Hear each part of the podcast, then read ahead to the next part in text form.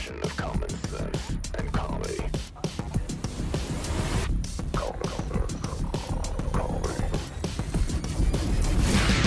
This is the collision of common sense and comedy.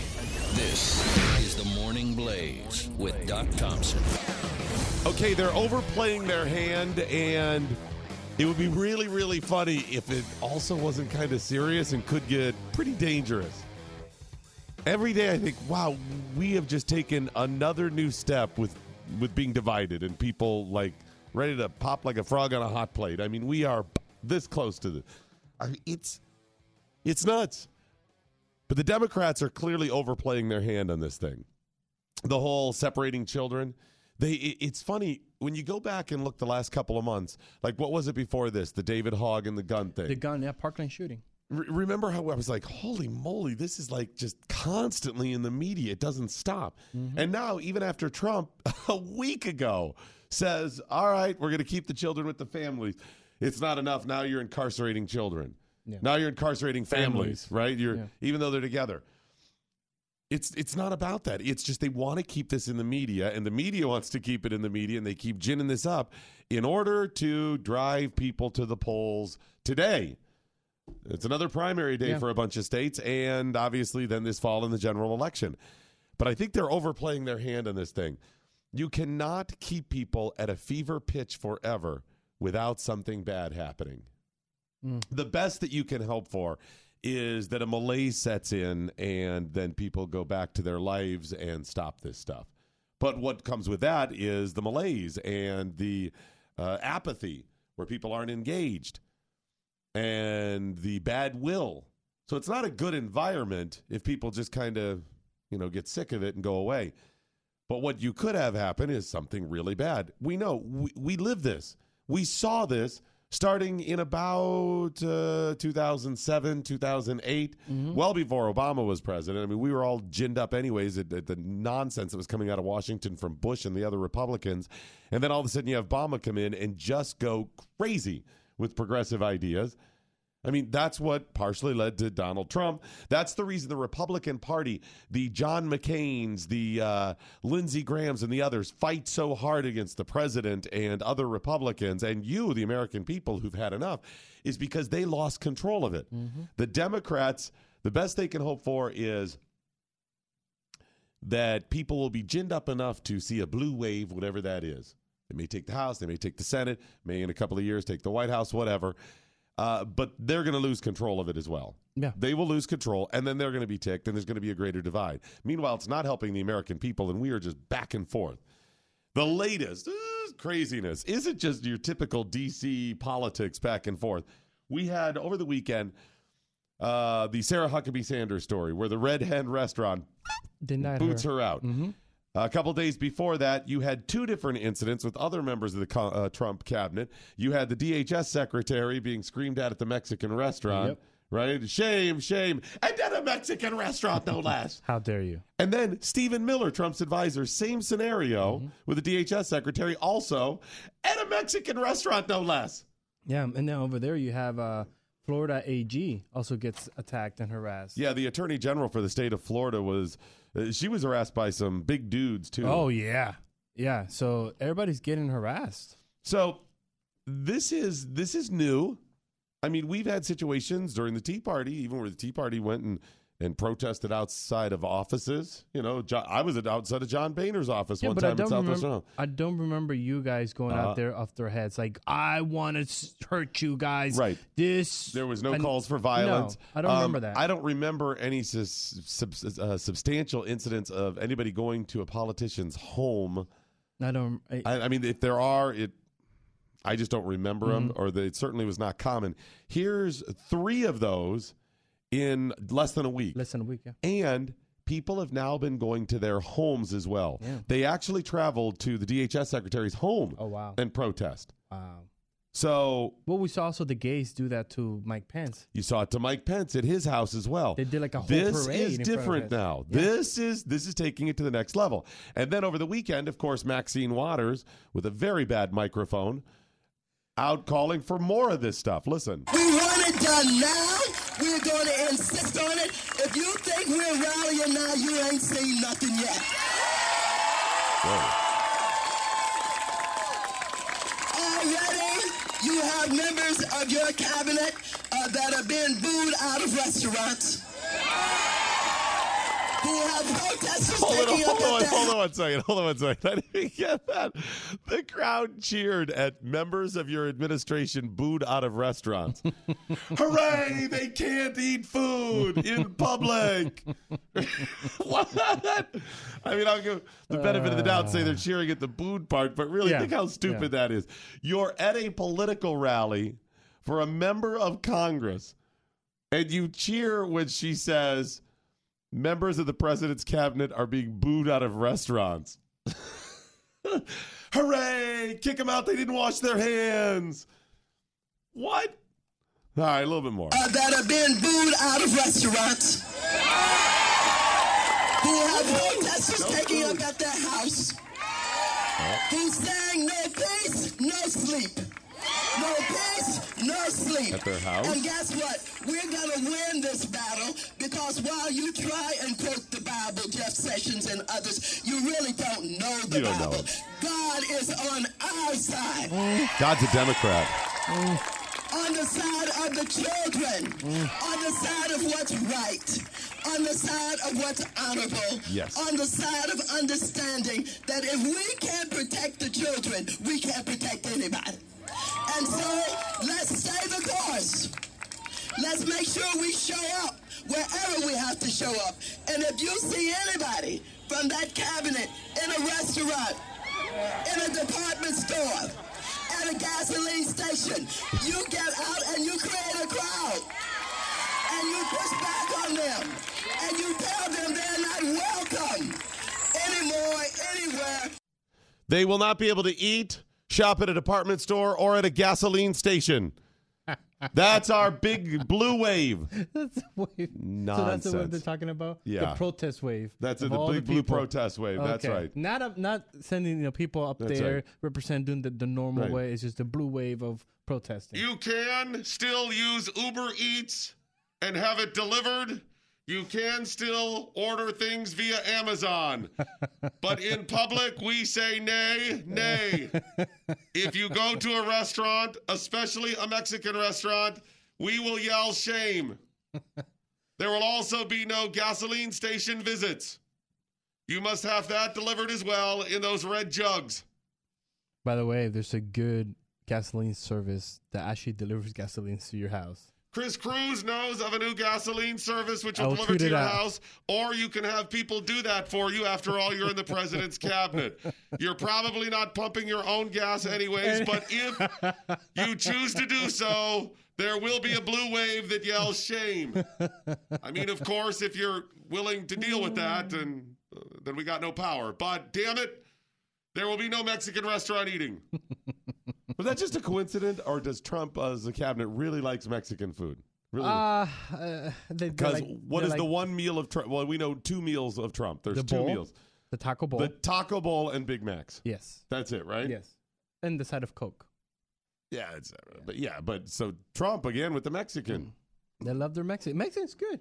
I'm not saying it's not. I'm just saying, wow, that that's pretty man. interesting. That queso. That might be the uh, The go-to. that might be the go-to for him. So okay, so this is where we're at, right? Yes. Yesterday, Nancy Pelosi tweets a link to Maxine going off. Yes. And says uh, Trump's daily lack of civility has provoked responses that are predictable but unacceptable. As we go forward, we must conduct elections in a way that achieves unity from sea to shining sea. So, kind of calling out Maxine. Yeah, yeah. That's what Okay. I got from it. David Axelrod said, disgusted with administration policies, organize, donate, volunteer, vote. Rousting cabinet members from restaurants is an empty and ultimately counterproductive gesture that won't change anything. Yeah. Chuck Schumer takes to the floor of the Senate and says, No one should call for the harassment of political opponents. That's not right. That's not American. The president's tactics and behavior should never be emulated. It should be repudiated by organized, well informed, and passionate advocacy. Now, I don't agree with these three on politics or whatever, but I do appreciate them calling out wrong when they see it. Yes. Nancy and Chuck a little bit less because they have to as members of the two houses. Yeah. They have to, even if secretly they're like, That's right. The great Emma Lazarus wrote on the Statue of Liberty. In fact, I named my daughter My Emma. daughter. And let me pause and just say if you see Trump people eating Mexican restaurant, make sure to call them out. He may privately be saying these things, Yeah. but in public they have to. David Axelrod, he doesn't have to be involved in this, so No. that's I, I give him some credit mm-hmm. for for saying this is not how you should mm-hmm. act. But here it is: three leaders in the Democrat Party, maybe arguably the three biggest leaders at this point. Mm-hmm. Now that you know Obama is uh, out. on hiatus here, he's been involved a little bit, but not the same way. So they're saying, "Don't do this." Why? Why would they all? Boom! Right after Nancy, yesterday, this all all came out. Makes them look evil. Makes them look bad. They're worried about overplaying their hand Yeah. and not getting the blue wave like they've been intended, showing that this is about them trying to get a blue wave. They want Mm-hmm. people ginned up. The, the, the key is to get right to that level, that perfect level, where people are so engaged that they go to the polls in greater numbers. They take everybody, make sure their friends are out there. You win some people in the middle. All of this enough to get elected. That's it. But if you overplay it, people see you as the bully and they stay home and it energizes the other side and all of this. That's what they're really about here. Maybe even Axelrod is about it. He even says go vote. But I can at least give him the credit where it's due. So what did Maxine do? Maxine, hearing their cries, understanding that, okay, there's Might something more overplay- here. Might overplay my Might hand. overplay my hand. She goes mm-hmm. on MSNBC, and we have that from yesterday. Why? What is your response to your Democratic colleagues who say you are out of line, and why do you think they're telling you that? They don't really say I'm out of line. What they try to do is find a way uh, to talk about civility without a- attacking me or anybody else. As the leader of uh, the Democratic Party, I expect uh, that she would do everything that she could to make sure nobody believes uh, that Democrats are out here harassing anybody or causing any violence. And I think that she was very wait, responsible. Wait, wait, wait, hold it. She Democrats are not out there harassing Yeah, anybody. she don't want she don't want the public to believe that. They're um, not out harassing anybody. That's that's what we've talked about for ten minutes now. Yes. I just give you gave you three examples from the last week, Yes. and actually more than that because they also went to people's homes. Yeah, and the doxed them. Remember the Oh, then they doxed a bunch of the- the ICE agents and some other people as well. Yeah. You're right. so okay, so what do you got for me, Nancy? of the Democratic Party, I expect uh, that she would do everything that she could to make sure nobody believes uh, that Democrats are out here harassing anybody or causing any violence. And I think that she was very responsible in the way that she said that. They're not attacking me. They're trying to make sure that people understand that we're focused on the children and that we're not focused Oh. on this diversion, particularly the way the president would have it sound and make it out to be. And again, let me just tell you this. I am focused on the children. I've had sleepless nights about the fact that these children do not we do not know where they are. The parents don't know where they are. Why can't the administration come up with a plan to connect them and make it public so that we can all get more comfortable with the fact that they are going to be reconnected? They should not have been separated in the way that it was done in the first place. This president will try to do everything to divert eye attention. He calls me names. He calls everybody wait, names. wait, Uh, wait. as a Uh, hold on, hold on, hold on. Uh, wow, so so many words. so many words, so many words. I don't remember if it was a yes or no question. I don't like, know. I, I've forgotten if it was like a yes or no question. Remember that malaise I was talking about? It hit me like six words in, and then I was like, "Damn it, we're still on the air. I gotta, I better pay attention, tune back into this thing here." I was out making a sandwich in the hall. I was writing notes. I'm I like, know. Okay, I was hold like, on. "Wait, said- what? What did she say?" Okay, uh, sleepless nights. Sleep- That's yeah, right. Sleepless nights. So, I'm expected to believe that Maxine Waters Ah. So upset. She gets home, living in her very modest, uh, modest home in Los No, Angeles. Very no, modest. You know, no. driving herself to the gasoline Oh, station. okay. You know, making her own Mexican food. um, she gets home and she uh, flips on the old MSNBC, possibly the Blaze. and she The looks Blaze at the, looks at the Blaze and she goes, "Look at these guys on the news and why it matters. They're talking about this children being separated, and I just can't take it. I was about to go to bed, and she gets on that uh, old lady nightcap, you know, puts a, gets in bed, takes off her wig, and uh, oh please, she's wearing a wig. There's no secret. She's wearing a wig. But, okay, to quote, uh, to paraphrase, Okay. uh, Mary Wilson of the Supremes. Andy, there's some things you need to know about black women. We wear wigs. Okay. That's a fun story. Anyway, uh, yeah, so she takes off the wig, she climbs into bed, and she just uh, head hits the pillow, and she's back and forth. No, children, children have families, children have families. She gets up, the moon shining through, Shining the, through window, window. shows the little window Silhouettes. silhouette on the floor there. She's pacing back and forth, pacing. The children, the children. The children, the children. What can I? Sleepless nights. She can't sleep because of the children. Mm. She's up. Mm. Poor Maxine. No, I feel poor. bad for her. And And, the but- president, what's Mm. he doing? He's dividing, mind- calling her names. Her point four five million dollar mansion. in I'm sorry, South- very modest home is what? Four point five million dollar mansion is in South. Did you say LA. 0.5 million? four point five million? 4.5. That sounds like 4.5 millions. That's many, millions. several Four- millions several- of dollars. That's actually yes. That's like Mm. four point five million dollar mansion. California, that's like a bungalow in, uh, you know, in the rest of the world. That's Yeah. all it is. A small little Cape Cod house. She That's served for four decades, so you know, at her salary Ah, over the that's- that's years. interesting. You know, all right. um, We got a little bit more from Auntie Maxine.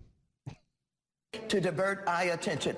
He calls me names. He calls everybody names. Hold it. Uh, as Obama's doing all this to divert attention. uh, President Trump. Uh, excuse me, President Trump. Thank you. I'm so President Trump's doing this to divert attention. Yes.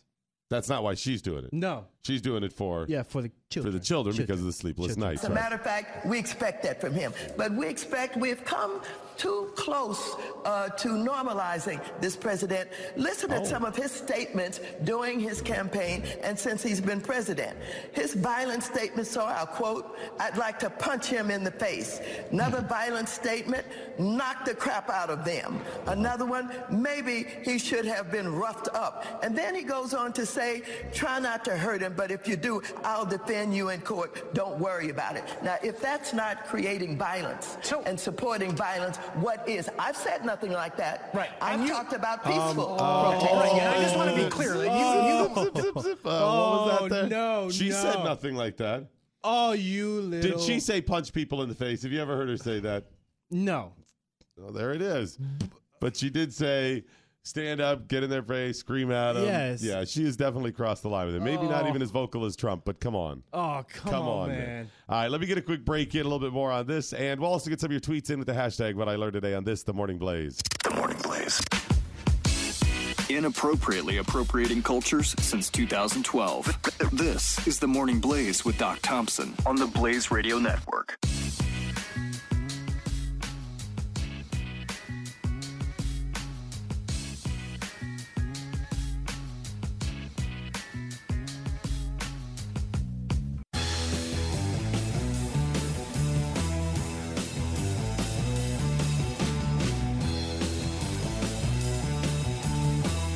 The Morning Blaze with Doc Thompson.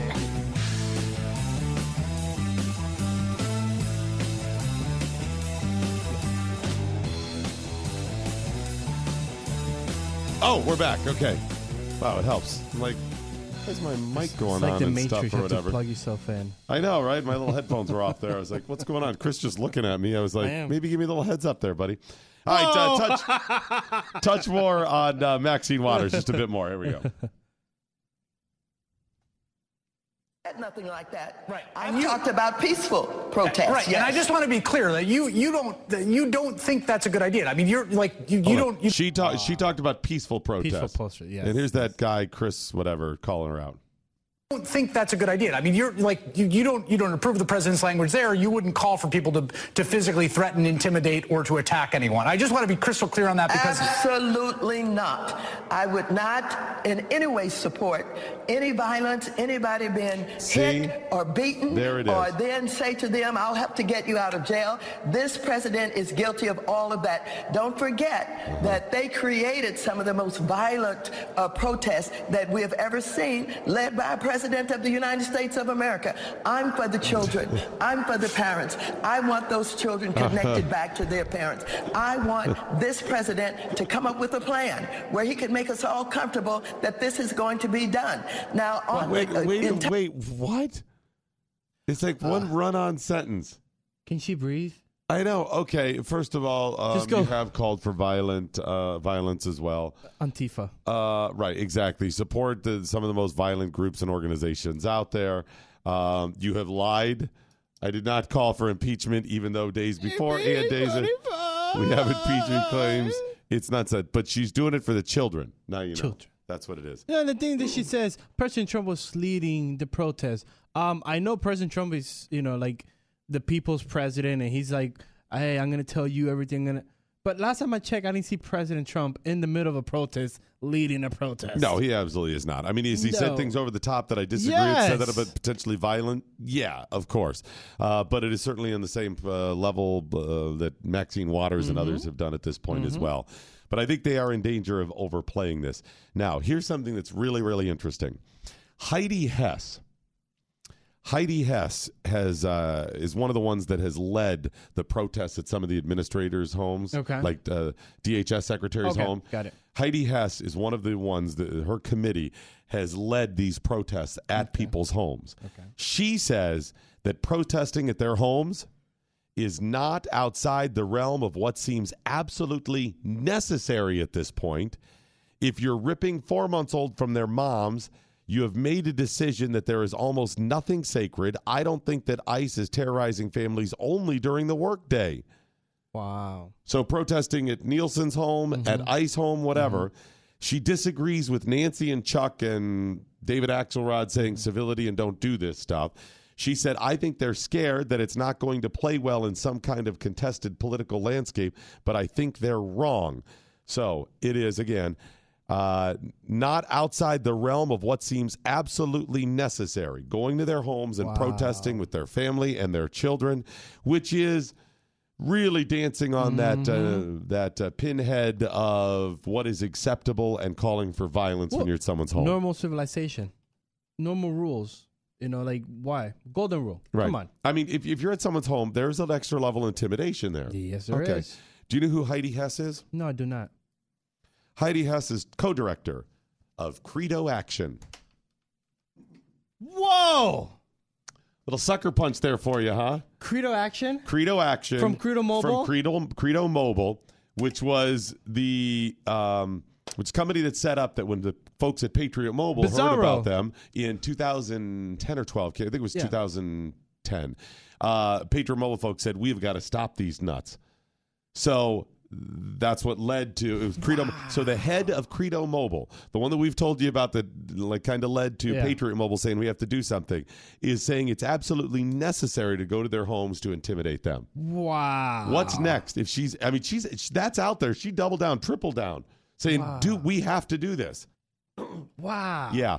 The, today's the day. If you haven't already done so, patriotmobile.com slash doc. Sign up and fight these knuckleheads at Credo Action. You're absolutely fighting them. And you don't have to do anything but switch over to a company that has great service and great coverage. And they're not gonna go out there and, pro- and fun protest. No, exactly. You're actually taking it from other other big mobile companies Yeah. fund some of this stuff as well. Yeah. they fund all kind of. It's just not as obvious. But Credo Action, your mobile every every time you pay your monthly bill, it's going to knuckleheads like this that are and, and it's this is not left and right.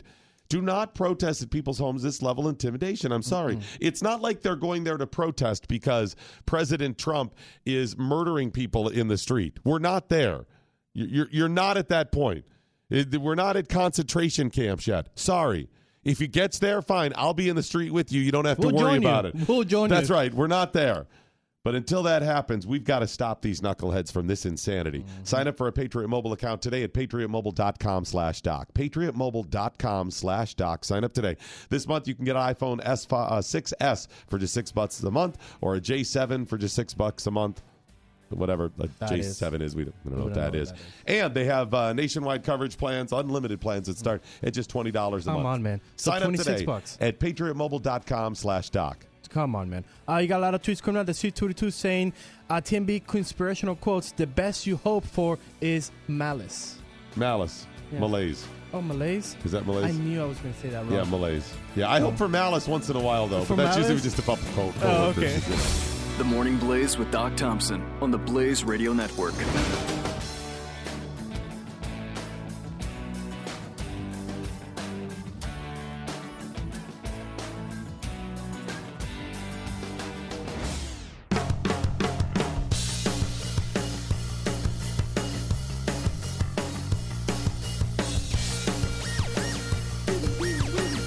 The Morning Blaze with Doc Thompson. I get the tweets in with the hashtag what I learned today. My friend Chris Cruz has some of those to share right now. I do. Chris Cruz has some to share right now. I do, I do, I do. Here we got a couple here. We got uh, Speaking Duck saying, please, please play just one more clip of Maxine Waters. I have one last nerve left to get on. Sorry, sorry about that. We're I'm sorry, but out of every, every clips that we play, Maxine Water is my favorite one. no, she's over the top with the She, stuff. she is my favorite one. Uh, the C42 So she's like, because when I start listening to her, I, I get the malaise and then of the malice. not the malice. but I get the malice too. malaise and malice are hand to hand when I listen to her. What if there's any other M words? Yeah, definitely the uh, the malaise though, and I start going, so many words, so many words, that she just makes me sleepy. Oh, she does? Right, right.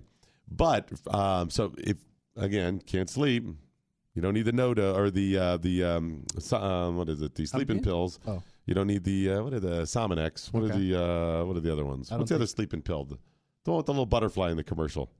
Huh. Anyway. Ambien. You don't need the no. Am, I said ambient. is it Ambien? Is that it? Yeah, Ambien. You don't need the Ambien. Oh, okay. okay. You just need Maxine Waters. need that's Maxine all. Waters. Now the children, the children, Children. and the separating of the children uh, cause her sleepless nights. So she doesn't need energy drinks. No, she doesn't. So there you go. the C42 saying harass the cabinet members if it will save just one One children- child's one life, it's children. worth it. It is absolutely worth it to do so. Catherine the Bird said she backed, she, it's Maxine Waters, she backpedaled so much, she broke the chain and wore off the threads. Mm-hmm, And how dare you call her her broken the chain? Isn't that like a little racist? Well, you mentioned chains. You absolutely, we've heard that bit from people. in the Isn't past. that you cannot, racist? you cannot mention chains when it comes to you know certain people. Okay. Jeremiah, I'm not saying that. That's been stated. That's, yes, yes. Jeremiah is saying, um, is Heidi Hayes related to Rudolph Hess? to who has? Uh, Heidi Hess, is she related to Rudolph Hess? Yes, I think so. I absolutely think so. If that was a joke, I did not get it. It's a it. German Sorry. thing. It's a hit the Nazi thing. Oh, is it? Yeah. Oh, that's sad. Uh, Ashley tweeted out, uh, Doc Thompson seems to know a lot, a lot about wings. Mm-hmm. Mm-hmm. You do? Mm-hmm. Lots and lots about them. Yep. Oh. Uh, by the way, uh, I didn't see it yesterday when people were saying uh, the what is it? Uh, Doc knows, Doc does. Yeah. What was it, whatever the tweet was uh, yesterday. hashtag Mm-hmm. Doc knows. Mm-hmm. Uh, it was like kind of a no truth to the rumor type thing about me, or maybe it was truth to the rumor. Anyway, Okay. I didn't realize it, but APR Coffee uh, had one What's it good? that uh, that the Blaze was being wait that that I sorry that APR bought out the Blaze, and uh, my name was uh, legally being changed to changed to Bacon Blast. okay. There's no truth to that. There's no truth to that. hmm Hmm. I like that. So there it is. Maybe maybe maybe they're in play. Are they? I don't know. Maybe they got all that coffee money now. God, DM has all that coffee money. You know, Yeah. Yeah. He's like, all that coffee money. I think that was him uh, hinting that he Is- might is- be looking at it. he- is he- He's kicking the he- tires. Does he have a seat on the table? He might have a seat at the table. He might be kicking the tables, or the, the tires out there walking around. He he writes down a number on a piece of paper, slides it over to Glenn. That's the only way that you Here make he it goes. official. You go. You slide it over there. I think he wrote it on a coffee bag, just to a little arrogance there, you know, and all this coffee money. Here it is. Stinky Biscuit. Uh, Wouldn't you love to do that? I know. Uh, Stinky It Biscuit is so tweeting douchey to do that. I've got to do that at some point, and like have people think I'm serious. Oh, where you slide write the paper? number on the table and slide You it over. did that to me upstairs. Well, I do that to you, but I mean with like real people. Okay. Stinky Biscuit tweeting out. Uh, correction is a hair hat. Oh, it's a hair hat. Okay. It's like the other one, Frederick, uh, whatever. She wears the, the cowboy hat. Oh, uh, um, Frederica? Frederica Wilson. Yeah, it's like that one. It's just somebody stitched in there. It's Stitch it right in Put there. it right on top. You can tell when you look at the one side of Maxine's forehead that it doesn't really connect right there, the one piece of it, and the wig she's wearing. It's true. This this boss. I used to have this boss. I used to have this boss. It was such a jackass. He was well. I've had a lot of those, but one in particular, and he kind of he kind of mumbled like this, you know, like this. Think about it. Yeah, blah, blah, blah. this is how he kind of talk, like this, right? Okay. And uh, Everybody hated him. And he was just outward. I mean, he was a really smart guy, did a good job, but everyone hated him because he treated people poorly. But he comes in one day and mentions one of our other coworkers having a toupee. Oh, And it was a younger guy, you know, it wasn't real old, but everyone was like, Really? He has a toupee? And he goes, Think about it. Have you ever seen him get a haircut? like, never come in where it's short, shorter one day? And a couple of us were like, Oh my gosh, you're Bubbles right. burst. I just thought he was an ass, but he made a good point about the haircut. Sure enough, never saw the guy get a haircut. Maxine, have you ever seen her get a haircut? You know, yeah, but that's it's a woman though. It's different. all right. So apparently, Netflix has a uh, new workplace training video for their employees. Did you see it? Yep. I didn't watch the video. Did you I watch mean, the video? no, but no, no. I but saw the you- story. yeah, the story. Yeah, so they have this. Uh, it's the whole Me Too thing. The, I saw Spacey? that they could potentially have, uh, from the Kevin Spacey canceling of House of Cards, lost forty million dollars. Yep. Oh my gosh.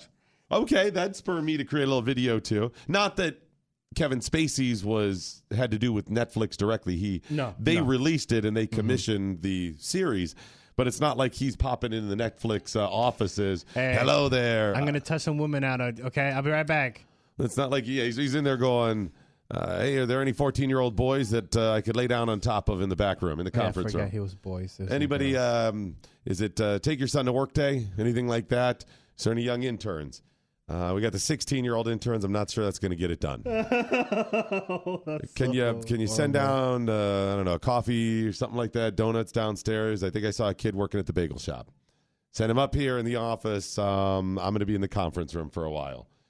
It's not like he's popping in. no, he's not doing that. I so wanted to do. It's not like there's a 14, but it didn't apply It for did- him. no, not for him. Didn't not work for for him. him. No, not for him. So yeah, uh, it's not like he's doing that, but nevertheless, they say anything that they're associated with, anything that they're affiliated with, any com- anything they commission has to have these higher standards, Yes. essentially. And so it's a new uh, training video and also um, a list of new rules designed to protect people. They say. The first rule, there's eight rules. Okay. First rule: shout, stop, don't do that again. If a colleague has been inappropriate, not say, not visit HR. Shout. Shout. Okay. I would so love to be working at For Netflix, Netflix even for like two, three hours today. I would, oh my gosh. It just says inappropriate. It doesn't say specifically sexually inappropriate, harassing. I will just- not last an hour. Oh no! Do you? How many times could I shout, "Stop! Don't do that again!" in an hour? Oh, I'd be everything. Yep. Right? Somebody just, uh, you know, they block your path for ten seconds while you're trying to get a stop. Stop. Don't do that again. I'd be oh, stop! Don't do that. ag-" I'd be on the PA. A, uh, attention, everybody! Stop! Don't do that again. Attention in the office. That would be that'd be the running gag. You you know that's happening today. yes. You know people are reading this in uh, in Netflix Central, going, all right, let's make because that's what we'd be doing. It's stupid. This is the reason I have to stand in the back of the room at company meetings because even if I agree with what they're saying, there's always something nonsensical like this. That is true. I witnessed this. Right? Don't I? I'm like, Yes. I'll be in the back here. And then I try to seek out a coworker who's sympathetic to hearing me, who will tolerate hearing. Because I got to comment to somebody. It's like Jerry watching uh, Plan 9 from Outer Space. I can't crack wise to myself. It doesn't work. Right? That's how you go off the deep end. That's how you go crazy. You end up shouting at the clouds outside on the street corner. Stop. Don't do that again. Number two. Okay. Netflix training. Ba- Back up number one. I want to know if that is also appropriate if I call Netflix because there's trouble with my account. So you could shout at them. Yes, exactly. Oh, it just says if something has been inappropriate. Now it says a colleague, but this is in our office, so I think it may mean all Netflix employees. Mm-hmm. Yeah. So you call them up and they're like, "No, I'm sorry that we had some. Stop! Don't do that again." Mm. I think that's I think that's acceptable. Am I wrong? No, no, no, you're not. Number two, don't give lingering hugs or touch anyone for a lengthy period of time. What is a lengthy period of time? You need specifics? I need specifics.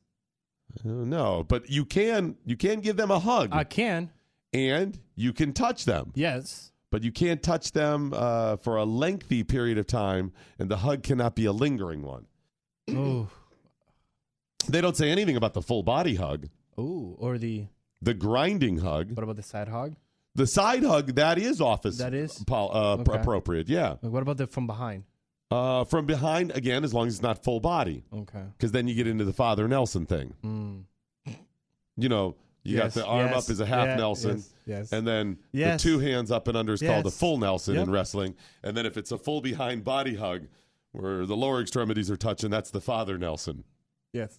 That's a Catholic raping Yep. boys joke. Yeah, That's what I- that is. yeah, Just I in case you didn't get that. No, no, Okay, no, I good. got it. I Okay, got good, that one, yes. Good. Yes, So it yes. comes down, I think, to the full body. Good side hug at work. You do that, Yeah, right? yeah. That's cool. You could do the uh, pyramid The- hug yeah, the where, where your butts are out, Yeah. and that's fine. But it doesn't say anything about the full body hug. As long as it's Mm. not lingering, you can get up there and grind for a second. That ex coworker that used to hug Cal, she would not. She'd be in trouble. Remember? That Oh, the, the the female. That's right. She's still here. Cal's just not here. Yeah, that's what I'm saying. but yeah. she used to hug him all the time, Yeah. and it was all you know up and in there. So, uh, what is lingering? I don't You know. have to let it linger, but I don't know how long lingering is. I don't know. Is it a is it a Mississippi count for lingering? Because it is a Mississippi count for other things with Netflix. Whoa. Oh, that's coming up later in the list. So we'll come back to two. Number three, don't ask a colleague more than once if they have said no. hey, Um, did you get that report done? no. Did, no, no, seriously. Did you get that report done? Stop! Don't do that again. Is that what I, okay? No, no, no. That you're right. That's it. It, but it doesn't say about sex or. I mean, I understand. hey there, Sharon. Would you like to come out to my car? I got four on the floor. I mean, no. Are you sure? There's four. Okay, I get that. Yeah. You said no get that. once. Yeah. But what if it's, you know, hey, did, you, get, that, report? Did you put the cover on the TPS reports? You see what I'm saying? No, they said no once. That's it. By the way, I had the same rule with my with my kids. No. oh, I've really? said no. Don't ask me again. Cubby's the only kid that will ask me again if I say yes. So, like, are you sure, Dad, that I can have this? No, donut? he just keeps. I think it's because he's young. I think he means like now. Oh, okay. So if he goes, "Can we get ice cream?" and I go, "Yeah, sure." Can we can we get ice cream? I yes, I said yes. oh, he's not Can we get the ice cream? right there? So he's Can we like, can we get mm. Cubby? I yes, we'll get ice cream. Can we get ice? But I want ice cream. Can we, what, do you not understand? I I said yes. I said yes. Right. If I say no, he just, he doesn't keep asking me. Mm. It's the yes drives me up the wall. Number four, the Netflix new rules designed to protect people in the office. Steer clear of a colleague once they have said they are not interested in you. Okay. All right, isn't that But- kind of like three? Or does that make three mean it could be the no could be about anything, not Yes. just asking them out? But that Oh. one, that could be the dance of. steer clear. That's pretty stupid. Yes. Just say, hey, don't hit on him anymore, whatever. Steer clear. I asked Sharon out two months ago. I'm going to make sure I stay in the north wing and on the lower level because she's in the, She's the no south more. wing on the sixth floor. She's no more. So I'm going to move down to the basement office with uh, with Mil- Milton, uh, just uh, also got up against the furnace. I want to steer clear of her. What a stupid way to say that. Number five, don't ask for a colleague's phone number. Ah, hold on. What do you mean by that? Yesterday, I just asked Ron for his phone number because we had some Really? technical. Yeah, but we had some technical issues. He's a good looking man. Oh, Ron's he is looking. very, very- yeah. yes, yes. He's thin. He's fit. Yes, You gotta like yes. that, And right? he's uh, mature. Yes. Yeah. He's very mature, Very yes. Um, I'm assuming they mean for romantic interludes. Okay, but uh, who are you to dictate that? Right. And and let's face it. Okay, come on. Sometimes romantic interludes are not obvious. No. Like, okay, you see some and you're like, oh yeah, and some you're like, eh, if she gives me the phone number, Yeah. I mean, I don't want to put a lot of work into it, right? So Oh, that's no, kind of a do not. gray area there. I and then, put right? There's some you say to yourself, I don't have to put a lot of work into it, sure, Thank you. right? Thank you. It's you know the um, what is uh, what is the end game? What am I going to get out of this for the act I, for the uh, amount of effort I put into it? Right? Yep. What's the booty I'm going to get? Yeah. Maybe we should move on. Number six, report a colleague who has given anyone unwanted attention. Oh. Uh, no, no, do not do that. Leave that up to them. Yes. No, let's just say, let's just say, leave it up to the individual. They're a big boy, a big girl. Done. Number seven, don't flirt. Isn't that number That's like all of these or whatever. Five? That's Huh. several of them, right? And finally, the eighth rule from Netflix to make their office safe: Okay. don't look at anyone for longer than five seconds. Okay, I'm fired. I'm fired. You like to stare? I'd love to stare. I stare at people. I stare. I'm a people. starer. Both genders and 188 genders. I'm always trying to figure stuff out. I'm like, what the hell are they Yeah, doing over too. there? What Yeah. the hell is that? Yeah. Rarely is it uh, because I find them attractive. Oh, It's yeah, just- same here. It's like, Yes. the hell is Really? that? You know that does not fit just- there. What is going? Yeah. Do not wear that. Why? Thank oh, you. You are way too big to be wearing that. Thank that. you. Right. I got all kinds of fat people around the office that think I'm interested in them because I'm like, look at that. What is that thing? That's horrible. I mean, Jeffy, I know thinks I'm interested Oh, at this yeah. point. I'm always, I've always got this weird look. Like, what the hell? You is always he- try to figure out every time he comes out of his dressing room. It's like, and why is he wearing you that? pick and that he's, one? Is is that glaze? He's got glaze on his shirt. From a glazed donut. so Just- does this mean I can't look at Glenn more than five seconds? Because I have to look at him for the what he's wearing today. Yeah, more than five seconds. You cannot do it, which goes back to two. Don't give lingering hugs or touch anyone for a lengthy period of time. Is that also five seconds? Oh. So Netflix has a five second rule for sexual harassment. So if it's You under- can ogle anybody in the office for five. Uh, hang on, for five seconds or less, because you cannot look at anyone for longer than five seconds. Okay. It's the five second rule. Oh my gosh! Look, okay, one Mississippi. Me, go ahead. Okay. Ready? Go. Look at her. One Mississippi. Hot. Two Mississippi. Man, I just want to get up and Three grab that right there with Four these, and I'm off. Oh, that was close. See what though. I mean? That was close. I know. That was close. I'm a pro at this now. No. I've got that five count five seconds in my. Is the chart going to be? I give myself a half second leeway just in case I'm. Oh, okay, I'm okay, really into it, or I want to take that extra little glance. Yeah. you Is, know. it, is this going to be a chart like? yeah. They HR now Hey! carries around a stopwatch. Five seconds, buddy. Get your ass out to the HR office now. Idiots. Right? It's Idiots. five second rule. Idiots. Um, now, what they didn't say is if I how what my off time is before I get another five seconds. Oh, because you on and off. Is it one glance away? Mm. Because I get that down to a science, and it is five seconds. Oh, wait, uh, back on. Boom, right? I Mm. So you need a quick glance time. away. You know, reset time. I mean, if you said it's like sixty seconds or so, cool. But uh, if it's just a glance away, you know, and it on. restarts. Oh, we now, got this. what about if I'm at a big uh, upscale meeting here? Okay, The high level brass is in, you're in a big meeting or whatever. Boss is in. And she stands up and starts uh, speechifying as part of her job. Oh, do we look at her? Do we not look at her? Five seconds, you got to look away, but I don't know how long, right? I don't want to take any chance of getting fired, so I don't think I come to any more meetings. No, no. I think I am out. No more meetings you know for who's me. safe with this? Who's that? People with lazy eyes. Oh my gosh. This is. Or does this get them in trouble? Oh crap. Maybe the one eye is actually the dominant one, and they're looking over here out the window or something. And uh, HR's like, "Damn it! Look at that left eye. The left eye's on him. Four, three, two, boom! Come over here. Go, go. Come here, lazy eye, Go. Steve. Get over here." I don't know. That could work either way, Chris. I would say if you have a lazy eye, I'm sorry, a uh, underperforming, uh, free, free roaming libertarian eye. libertarian, The eye. libertarian eye. Just be Yes. careful with Yes, it. Just careful, make yeah. sure, or you split the difference. Oh my you know what I'm saying? We're so off right now. One eye on one side of the person, one eye on the other side. I don't think and you're can looking control off the this. eyes like that. I think well, you just got to tilt your head. They're not like geckos. You, got to tilt your head. Just They're not like geckos, you idiots. They can't control their eyes. I've looked at them and they look different places. That's why they're libertarian now. The eye has like I know, but what you do is you tip your head so it splits right the, the two of them.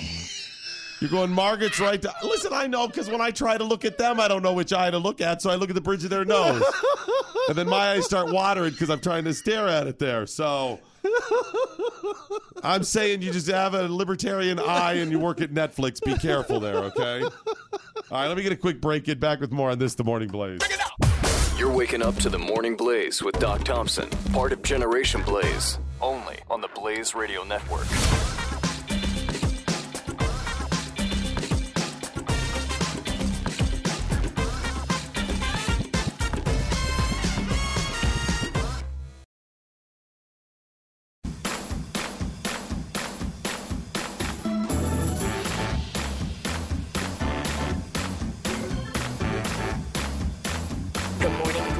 Doc Thompson. I get the tweets in with the hashtag what I learned today. Hashtag what I learned today. It's at Doc Thompson Show at Real Chris Cruz. Lots of believers look at their faith as a, a choice made only once. We look at it as something that you make it and you're done and you move on. However, um, well-known Bible teacher David Jeremiah understands that your faith is not static. It's living, it's breathing relationship with God. It's always kind of in flux. Dr. Jeremiah's daily devotional, Ever Faithful, brings you the daily choice of turning towards the Lord. Ever Faithful includes uh, daily scripture. It's it's a devotional. Um, short devotional and insightful questions uh, to reflect on throughout the day. So each day you get a different question, something to kind of think about. And I love that concept too. It's difficult for us every day to go, remember, don't do this, don't be that. You know, it's kind of like biting off your faith all in one chew every day, all, you know, one bite every day. Um, it can be overwhelming as opposed to, hey, just think of that one thing to try to remember to do right. And that's what Ever Faithful does. It includes a daily scripture, a short devotional, insightful question to reflect on throughout the day. Dr. Jeremiah gives you the perfect way to start your day and your daily walk with God. Now, this book has a beautiful fabric cover. It's very cool. Oh, yeah, So you can carry so it around. And by the way, I always like people that carry around like the little book they write in, the little journals, Aw. as long as they're good looking. I know some people may think that's kind of douchey, but I kind of like it. My it fiance you, has one of those. It makes you feel like uh, it always seems like they have something going on. Yeah. Like Yeah. like they're really working Yeah. on something. Yep. Right? Yep. So you could be that person, you know, if you care about such things. Anyways, beautiful uh, fabric cover. Ever Faithful makes the perfect gift. Gift. It's a year long devotional that invites you to grow stronger in your faith.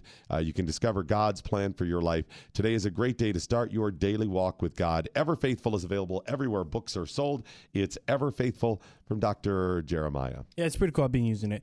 Uh, blah blah blah. Love the blah, blah, blah. No impersonations of Bill Clinton or Bill Cosby of any kind. Hashtag new Netflix sensitivity training rules. New sense. Oh, wow. That's a so good long, though. tweet. It's so that is long. it. Give me, the, give me the, the hashtag. New Netflix sensitivity training rules. That's a long one. Does It's it fit on very one long. line? It does fit in one Okay, line. then we'll- yes. we'll go with it. it It fits there. in one line. we Uh, may have to. I'm going to retweet that and see if okay. you got any other Netflix Netflix sensitivity rules. Okay, you got James in Louisiana saying, so Doc Thompson is forgetting one thing. What's that? He's assuming there are women at Netflix work spending five seconds to look at. Good call. Well, here's the thing, though. It's always based on what's at hand, right? Yes. I mean, we all know this, right? Ladies, I'm sure it's this way too. You know, if you've got a room full of hot people, you find the hottest. Yes. Yes. And even though there are still hot people, they're less hot. So they're your secondary, tertiary hot level. Mm-hmm. If it's a room full of ugly people, you're still going to find the hottest and be like, well, I guess they're the one I'll ogle. Yeah. Right? The, the default. Right, exactly. Yeah. Uh, Steven uh, Collins saying, you must wear nice shoes since Netflix, everybody at Netflix has to keep their head down. Keep their head down. Yeah, shoes, very important. Shoes. Quality shoes at Netflix, very important. The Morning Blaze with Doc Thompson. Part of the next generation of talk radio. This is the Blaze Radio Network.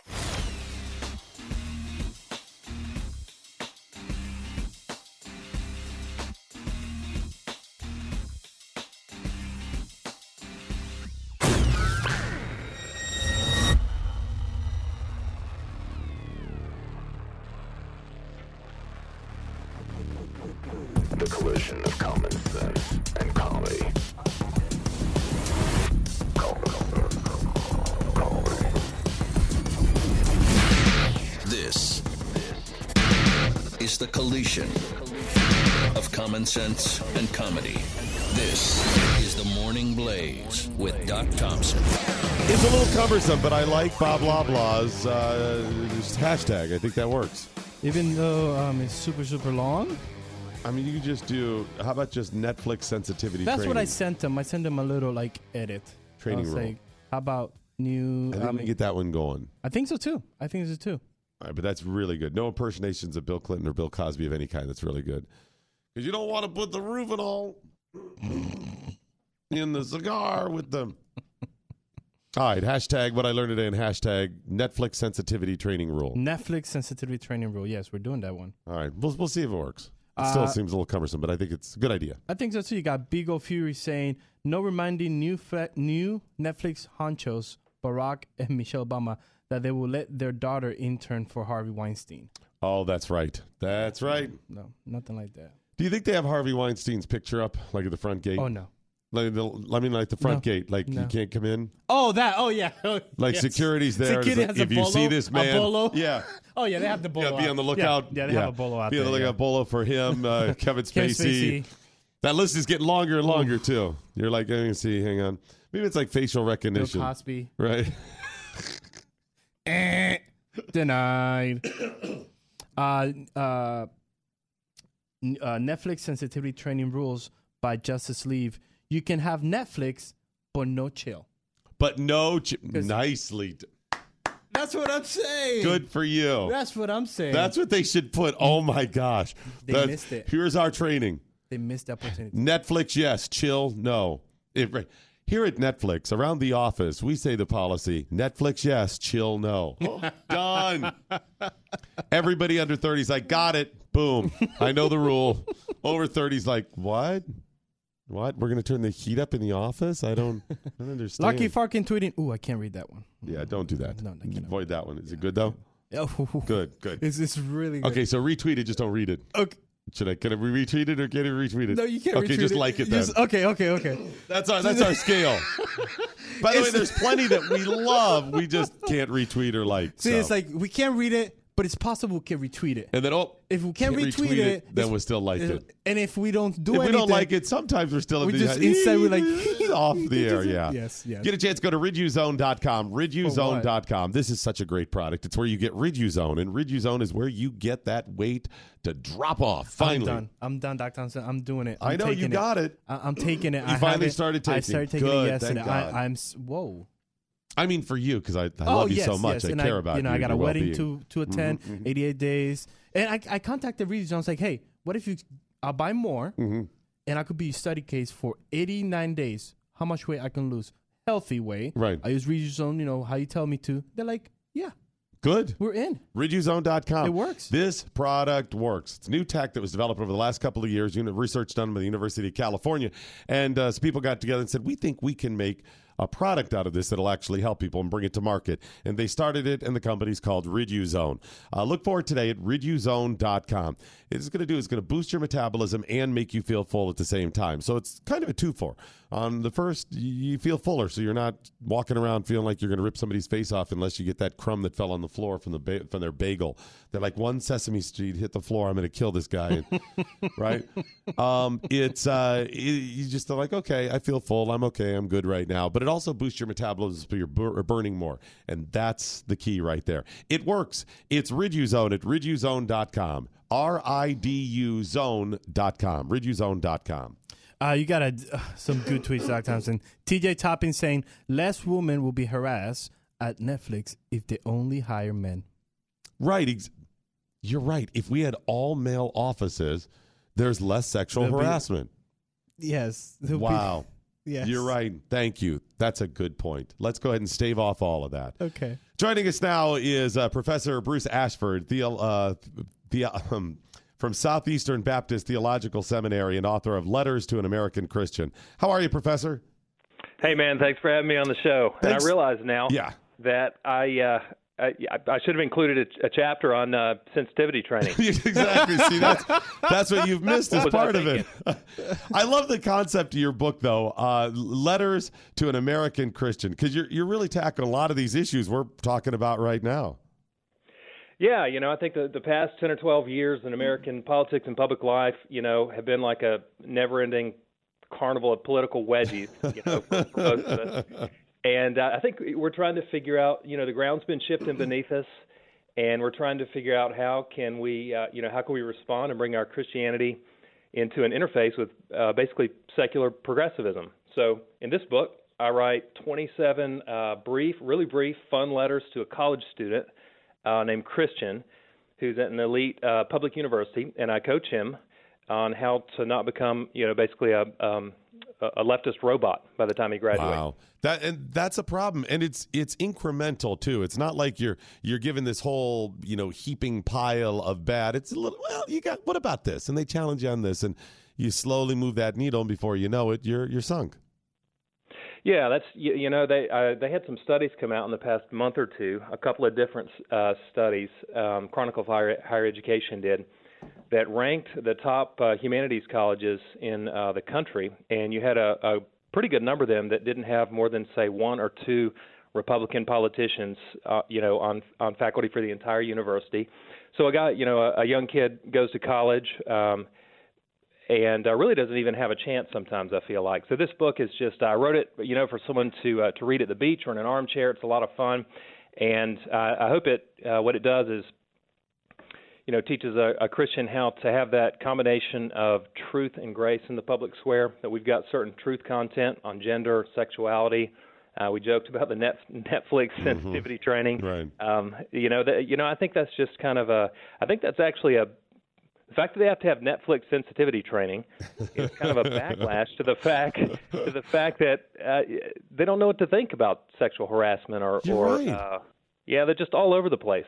It's funny too. You mentioned grace, and uh, that wow, we mentioned uh, the being graceful and gracious to people uh, just last week. That was something that came up because I think we've lost that.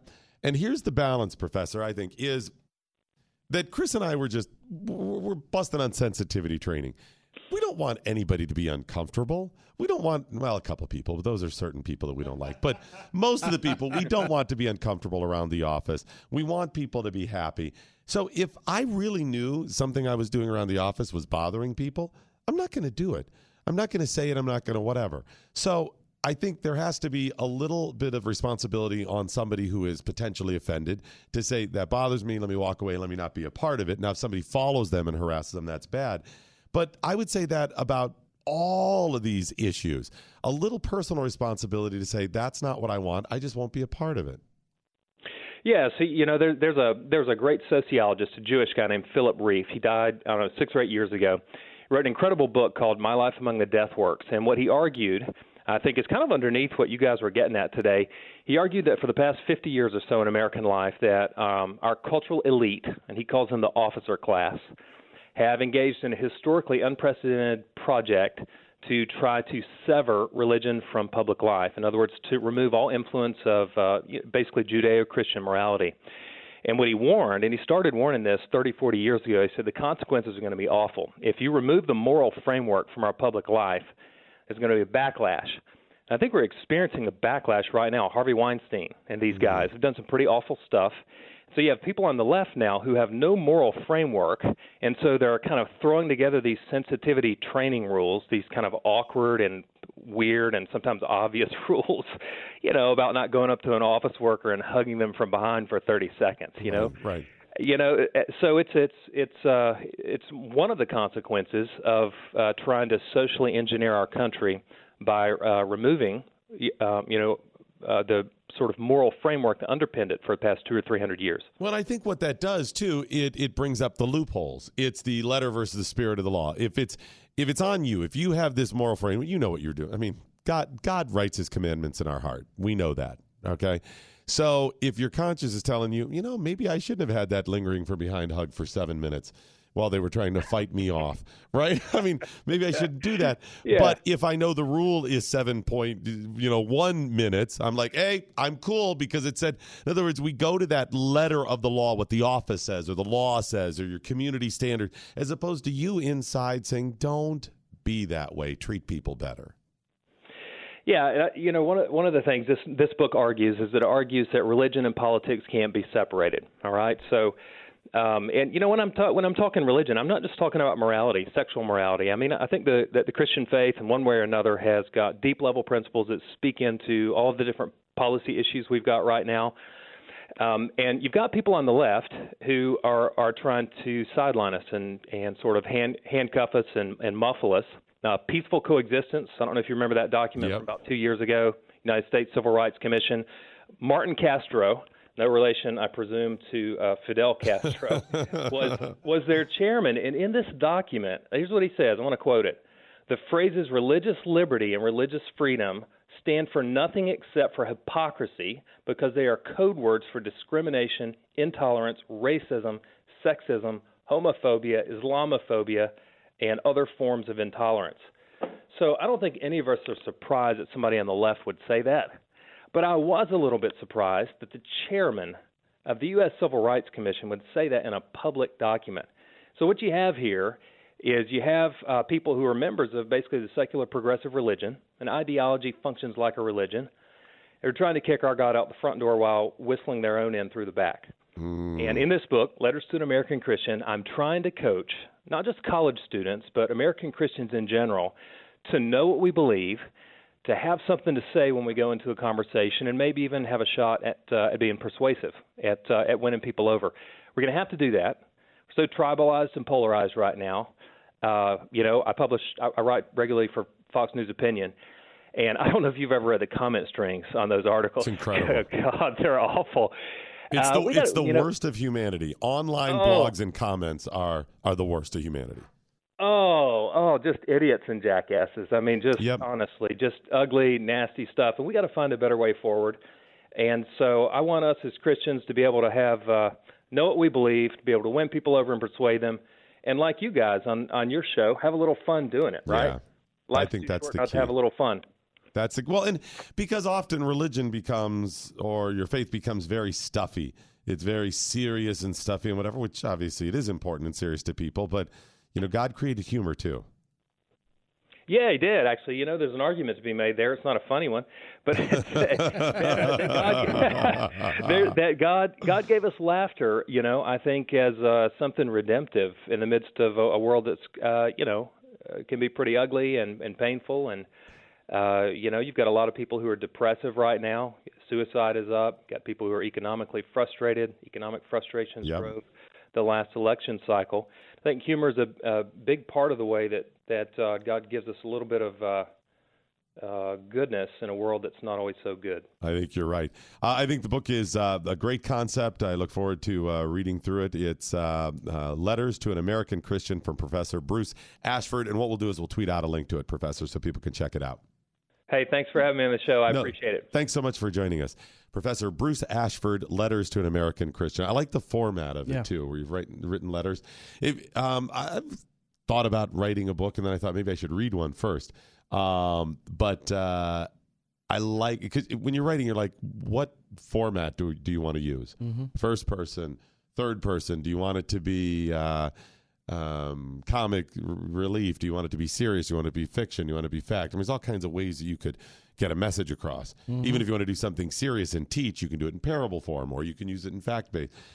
But I, I like this. I like the whole letters idea because it seems um, easy. Yeah, it's like letters to Paul. I mean, It's- letters from Paul. Right. It's easy easy to understand, you know, from the reader, but it's also be easier to write, I think, Oh, for, for me. sure. So like, Yeah, okay, I'm done with that one. Now I'll take a break. Next letter. Yeah. Yeah. Because I know how to start it. Dear, Dear- Chris. Whoa, why to me? Well, I think Do you I could need use some help. advice? I think some little bit of help there. Oh, okay. All right. Get the tweets in with the hashtag what I learned today. We'll get a quick break in, come back with more. First, I got to tell you about Brickhouse Nutrition's new product. Field of Greens. We've gotten a lot of good response for people who've tried it out. People have tweeted us pictures of their jar of Field of Greens. I like that you can take this anywhere because it has some of the smaller containers mm-hmm. that you could even keep at work in your desk drawer or something mm-hmm. like this. And while you're at work, lunchtime rolls around, boom, you get your daily supply of greens through Field of Greens without having to go out at a restaurant, without having to try to pack them, clean them first, uh, or even eat the vegetables if you don't like it. Seriously, a lot of people just don't like vegetables. It's not. and- I always hated vegetables growing up. I now can. There's some I like, some I tolerate, and some I still don't like. Eat your spinach, Thompson. When I was a kid, spinach because I didn't know spinach came fresh. Honestly, I really didn't. I'll bet there's a lot of people my age that I didn't know it was a leafy green. Like I didn't know what it was. It was this sloppy hunk of goo that came out of a can. and I didn't even know, okay, so we got this like really dark green, sloppy, wet mess with this slightly less green, like thicker thing going through it. I didn't realize that was a stem from the leaf. And it would come out and they splah on your plate. My mom would jazz it up a bit and put a little vinegar on it, so it wasn't as. It was horrible, and I'm like, if that's what it takes to be strong, Popeye, good luck with that because I ain't eating none of it. I'm not Disgusting. having that. no Right. wonder you got tumors in your hand. Right, exactly. Right in your forearms. forearms, right. yeah. Those are tumors. Nobody's arms looks like that. Not their forearms. It's impossible. Those are tumors. It's from Family Guy. Family Guy, yes. But yeah, now I love spinach, but there's a lot of vegetables I still really do not like. Mm-hmm. Um, broccoli, I'm cool with. I beets are still a struggle for me. Oh, beets now. beets are so earthy. Disgusting. That's a nice way of saying they taste like dirt. Yeah. Do they taste like They dirt to you? taste like dirt. Remember a kid, you fall, you get dirt in your mouth, you're like, that's what beets taste like to me. Yes. If beets are in a salad with other stuff and some fruit, and I only get a little piece of it, You can still do it. I can still get it. Okay. But beets by themselves are like, eh, they're still a little rough to me. Mm. I don't love them. Get your daily greens with Field of Greens at brickhousedoc.com. Brickhousedoc.com. It's not a uh, supplement. It's not some sort of weird extract. It's actually kind of like powdered greens. And what you do is you just mix one scoop with eight ounces of liquid and chug it down, and you are good to go. Chris has tried mixing with all kinds of things. He even tells uh, Milo that it's Hulk juice to get him to drink it, juice. which is perfect. Yes. And it's simple. You get the probiotic effects, the prebiotic effects, your antioxidants, all the vitamins and nutrients that come with greens in Field of Greens. Just go to brickhousedoc.com. Knowledge is power. Tweet at us with the hashtag what I learned today. This is the Morning Blaze with Doc Thompson on the Blaze Radio Network.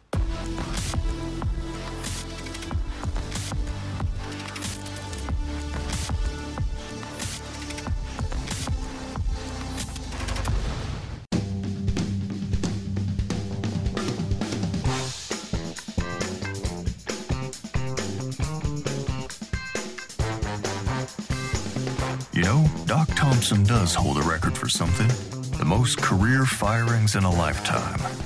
This is the Morning Blaze with Doc Thompson. for now. The Staten Island Yankees, uh, that's a Class A affiliate of the New York Yankees over in Staten Island. Oh, okay, one got of it, their got it, affiliates, got it, got it. is temporarily rebranding. Two. I don't know if they got the idea from IHOB. Oh, here we go. No, come. but they're do temporarily rebranding as the Staten Island Pizza Rats. Okay. Pizza rats. I like it. Yeah, that's cool. Yeah. By the way, um, rats is not uncommon in minor league. There's the river rats. They've done this. They've also done river dogs and river cats and all kinds of stuff like that. And that's fine. So um, that's kind of cool. Yeah. I'd actually, you got a good logo for that because I love minor league Minor league baseball base- logos. yes. They have the best. Yes. I don't wear a lot of logoed stuff, but look, go to, I think it's minorleaguebaseball.com. Look at all the minor league teams. A lot of them have bad logos, but you'll find some really cool. Savannah Sand Gnats, I love. Really cool logo there. And the minor league teams, they know they have to bring other things to the table to get people to come out. So that's the reason between every half inning, they got dogs catching frisbees and stilt walkers and the salt and pepper shaker race.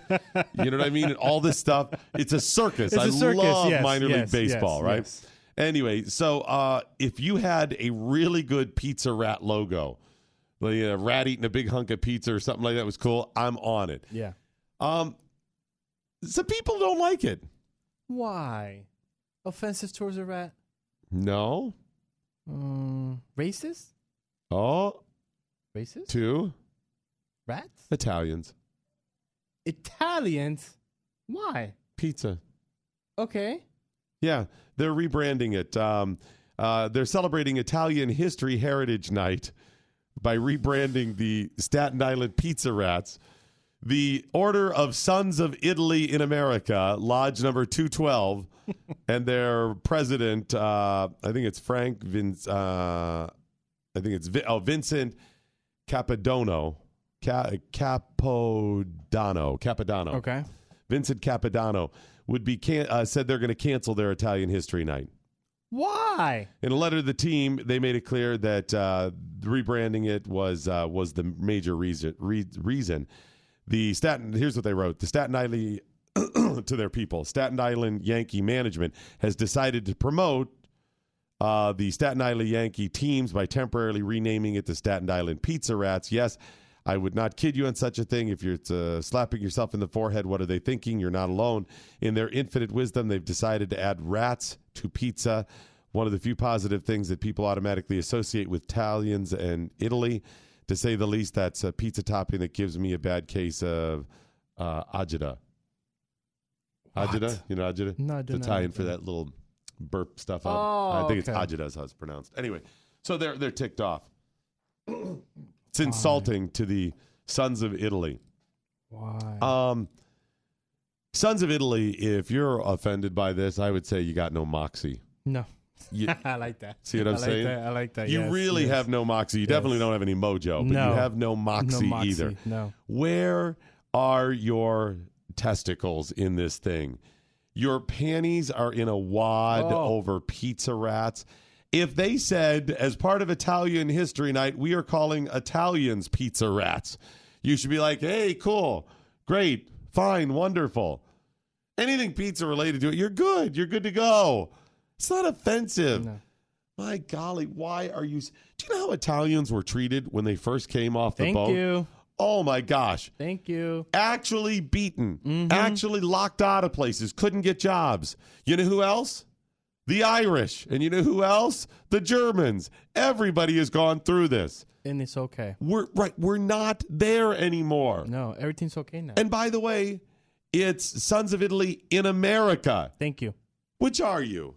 First and foremost, Italian? American? Mm. Well, if you're first and foremost American, then suck it up and get over this.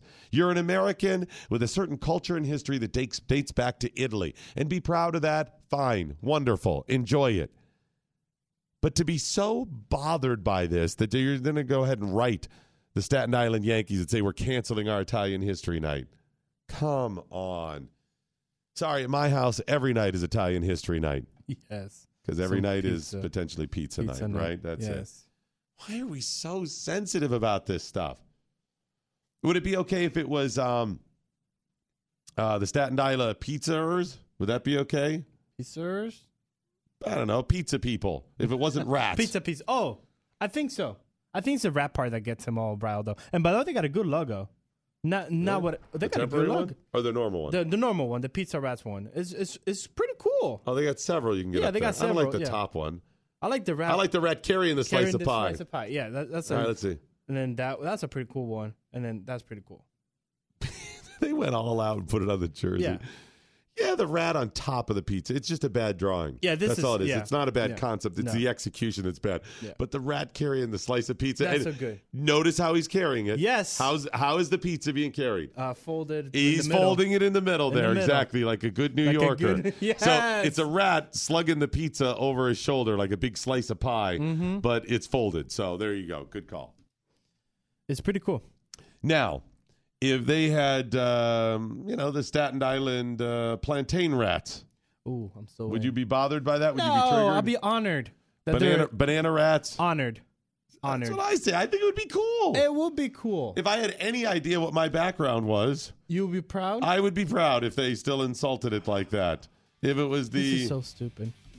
I guess we're kind of Irish and The potatoes. in Western, Western European potatoes, potato rats or whatever. Fine. Maybe it just doesn't bother me because I'm not that as closely associated with Oh, like okay. you know one specific place in the world. We're just you know we're just Americans. I'll allow them to use banana or plantain. Either one is fine. Either one is fine. Okay, very good. Yeah. Well, at least you're not triggered. Good. Yeah. This is the Morning Blaze with Doc Thompson, only on the Blaze Radio Network.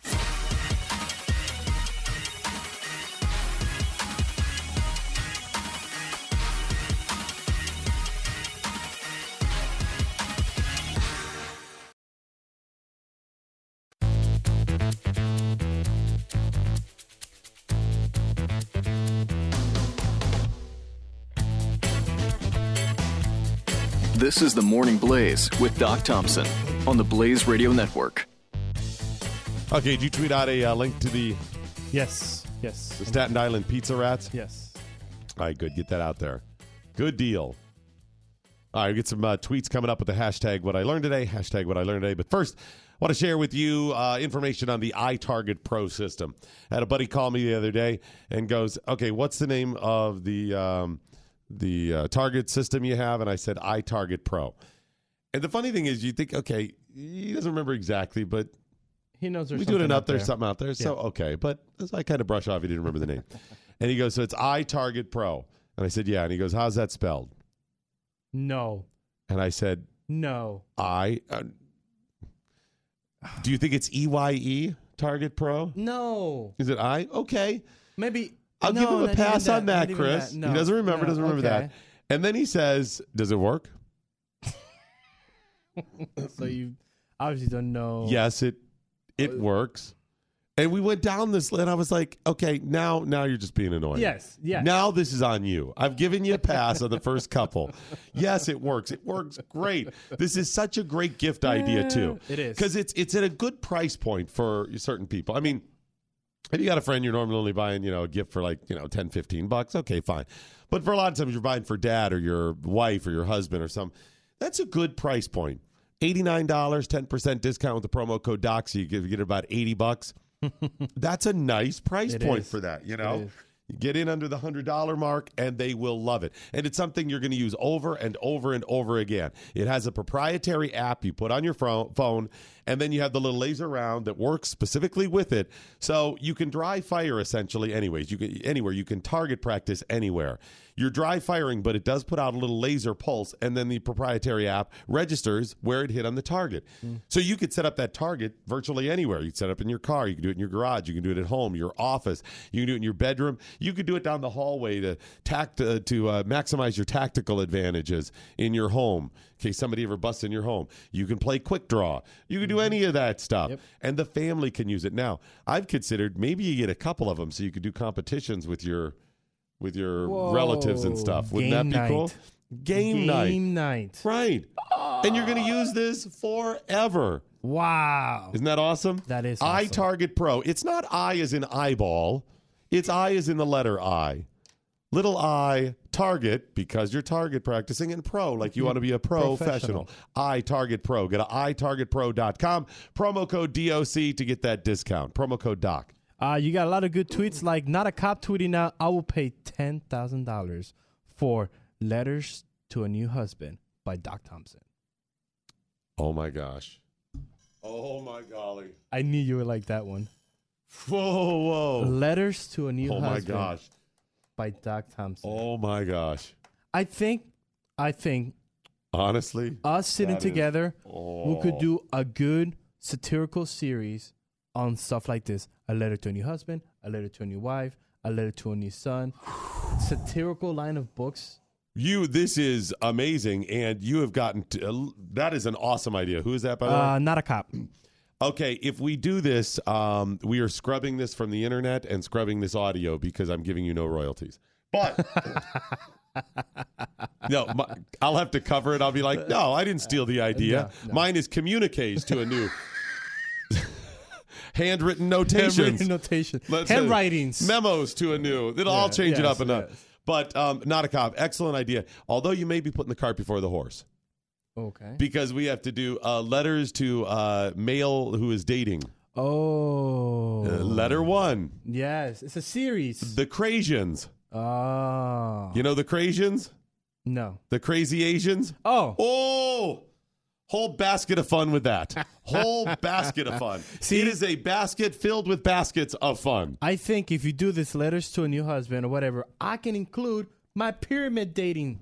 Oh, you're right. You got to up it. You got to up. It's the racial pyramid dating. Uh, the the dating racial pyramid. Yes. where you're always wanting to go up a one. That's Up- right. Oh, yes. Now, if you're white, you're at the top rung. So Yeah, you- you- you're you- either just coming in normal or you're going to slum it, right? With somebody, Yes. right? Exactly. Yes, yes. Not that the races are less. no. No, no, no. In the eyes of the world, or many, they see it as less. Um, I'm allowed to say that I'm at the top rung, so I'm cool with that. Whatever. I'm second But uh, but yeah, with the uh, so you got that. You got okay. Just know what you're getting into Yes. in these. I think these would be some of my first letters. Just know what you're getting. Okay. You know, understand if if you date the yellow lady, there's going to be some there's going to be some fun coming. There's some fun. Hmm. Now, I don't know about all Asians. I can only speak in my unique situation. Korean Asian. Right. And I always will say this about Koreans from um my experiences. Okay. Uh 0 to 60 and getting pissed. Zero to every- 60 isn't that instantly. any women? No, I mean, yeah, I guess, but Sarah. this is this is pretty much everything. Because she gets mad at me, zero to sixty, and like She's just always angry. There's, that doesn't count. She's just always pissed off. That's different. yeah, it's not Sarah Johnson. It's the other Phantom Sarah we talk about. Sits across the glass and the one that you only, only know her voice. If you're being Right, a listener of this program, network, yeah. yes. So uh, no, I mean, uh, but zero to sixty, like tick now. There's just no. There's it's very black and white. Hmm. This is wrong. That's right. But and this took me some time. Um, love to laugh and get over things very quickly. Okay. Okay, that's So- good. That's good. Right. So zero to 60. When you're there, when I'm there, it's a back off, right? Okay. Um, kind of let everything blow over. And a couple minutes down the road, we're usually on a good path. We're usually Okay. there. The early Doc Thompson, Mm-hmm. early in my dating life with my uh, with my wife, uh, I didn't know that. Oh, did she get zero So to 60? zero to sixty, and then I kept the foot on the gas by going. What I Oh. don't understand. Why are you? But but but oh, and that just uh, prolonged the whole thing. So that turned a Mm. five minute uh, ticked off into like an hour and a half ticked off. This is some good. I, it still feels awkward when I just let it go. Does it? It does because sometimes. Sometimes you don't let it go No. because you're trying to, you know, needle them. You're trying to get the little Yes. argument. You're trying Yes. to give them the business the about win. it. Yeah. You want you want the win. You want Thank the you. win. You're going You for the win. Thank you. you want the win. And sometimes you do it because you're. I didn't. What are you? Right. You're defending yourself. And sometimes you're just trying to make it. Listen, sweetheart, buy yourself something. You're trying to make it better, right? Sweetheart. Whatever those things are. I don't think None of those that. things matter No. in my unique situation. No? There's no making it better, any whatever. It just the only thing is five, ten minutes down the road. So that's hmm. good.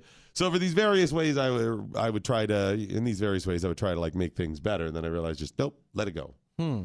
And hmm. quite often I did not let it go. You did not let it go, Did not let it go, and it was And very bad. there we for me. are. That's right. and the divorce went. Yeah. now sometimes an apology works real well. I can do that. That Sincere does help. apology or just like an apology just because? Well, she doesn't need to know that. okay. Yeah, I don't think you're doing it. A, I would say a uh, an apology that is believed by her, an apology that she believes is sincere. Okay. As long as she believes it's sincere, that can help. Okay. But that's it, and it's got to be quick and out. If anything too detailed, pro- hey, I'm sorry, I was wrong. I I shouldn't have done that. Very simple and sincere, and you're out, And that's it. and that's it. Hmm. But if I go into the details, it just reminds her of why she's Why she's mad and then brings her. Listen. I'm sorry. I ate the last seven pieces of pizza. I shouldn't have. I should have left one or two, or maybe even half for you. So if I do that, then it's just like son of a. He did. He ate. Like, boop, starts all over again. The clock's reset. Reset, It's a reset It's a button reset of if the I clock. bring up too many details. Okay. Okay. Otherwise, I, I, she may just have like short term memory loss. I think that's what it is. It could be that because she's also really good at um, forgetting people and things that bother her. I've mentioned this before. It's really weird. And she even told me that when we started dating. She's like, "Yeah, I just, I just people that annoyed me or I got upset with and I'm not friends with anymore. I mm-hmm. just forget them." And I'm like, oh, okay. And I didn't realize what she meant. Like, I'll bring something up. I'll be like, Steve, that you used to work with. Steve was in our house. Remember, I gave him a kidney when he got sick and was going through dialysis. Steve, he lived with us seven years. Don't you remember? He gave us the down payment for our house. Steve, who shot your uncle. Steve, I mean, you got all these major things, and she's just hmm. looking at me with this blank. I, I don't, don't know. know. I don't know. Steve, the guy, here's a picture. Here's the three of us together partying at the Staten Island Pizza Rats game. Don't you remember? We took that trip, remember? And then she's just looking at me like I'm a crazy man. And then if something really, she's like, oh, yeah, I kind of. That's how it works. so I just use that to my advantage as best I can. Hashtag Netflix sensitivity training rules. Blah blah blah. Love the blah blah. Do blah. as we say, not as a, not as what we offer on our channel. Oh, give me that again. I like this. Do as we say, Uh huh. not as what we offer on our channel. I like it. I like Yep. what you're doing. TJ Topping saying New Jersey's like our culture's not your team name, bro. Who is that? TJ Topping, New Jersey, New Jersey. Ooh, Burlington Bees.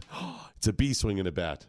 Oh, I oh couldn't yeah. find you, Savannah Sand Gnats, you but that's keep- like Savannah Sand you keep uh, you, every time I look over there, you have like a new window of team logos. oh, this is good. you, I gotta zoom in. What was the Eagle one? Uh, that was the Iron Birds. Oh yeah, Aberdeen, I think. Okay, I can't see a close up, but it is the uh, somebody Kernels, the uh, Cedar Rapids, maybe Cedar Rapids, Iowa. Look at that. That's a you can't see it real well, but it's a Oh, it's a- character. yeah. it's an ear of corn. Look at That's him. awesome. Look at him. The That's Kernels. awesome. with a little hat. Yeah, That's pretty cool. it's the ear of corn. Yee, that's pretty cool. See, these are awesome. Major League Baseball, they need to start sponsoring this program because people don't know how cool these logos are. Yeah. This would be awesome. Dono USMC saying, uh, God also has a sense of humor. All I have to do is look in the mirror. Thank you. Thank you, Donna. Thank you for not saying all we have to do is look at Doc. not Donna. Oh, Donald. Donald. Yeah. Donna is saying sometimes one must remember being Christian simply means endurance thereof.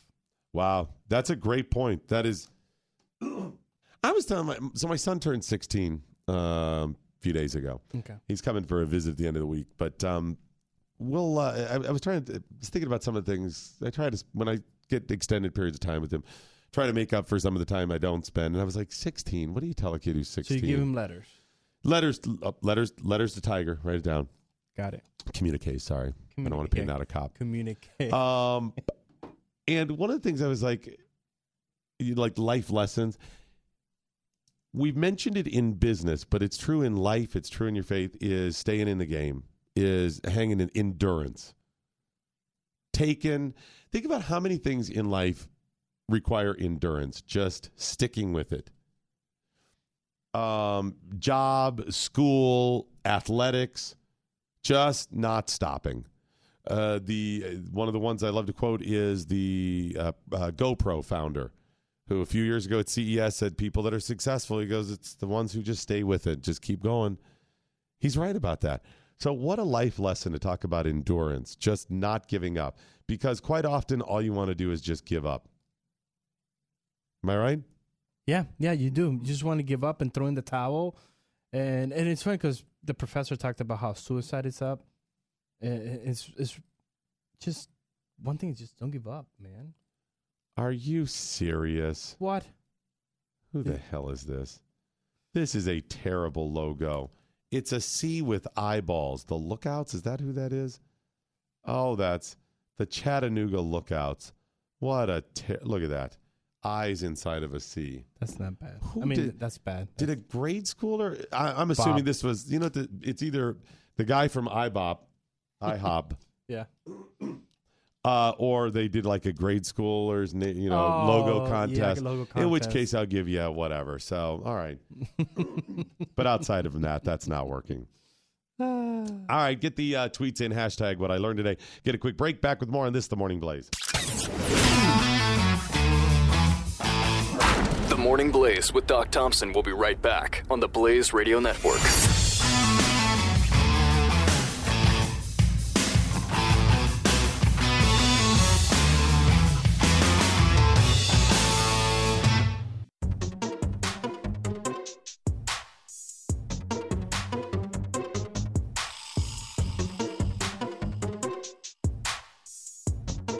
Collision of common sense and comedy. This is the Morning Blaze with Doc Thompson. All right, some new information came out over, I think it was uh, heading into last weekend. We didn't get a chance to talk about yesterday. It's, I was going to say shocking news, but it actually isn't that shocking. Shocking that we're maybe just finding out about it. Shocking that it hasn't mattered to more people, but overall, probably not that shocking. The new information, according to Judicial Watch, is that John McCain's office urged the IRS to use their powers, the power to audit, to scrutinize, the power of the tax code, to punish people they disagree with. Senator John McCain's office, me his worker bees, urged them to audit people as weapons to destroy. Um, Is that all that shocking? not shocking. But it's shocking that um, we, it hasn't been discussed more. Yes. I popped into Pat Gray yesterday during uh, one of the break. It was towards the end of his show, and I go, "Did you see this thing about McCain?" He's like, "No." And I go, "I hadn't seen it. You hadn't seen it. I asked a couple of other people; they hadn't seen it." This is powerful Yes. information. So let me lay this out for you. And this is going to take a little bit of time here. This is going to be, we're going to do a couple breaks of this because Okay. there's a lot of moving pieces. You got to really understand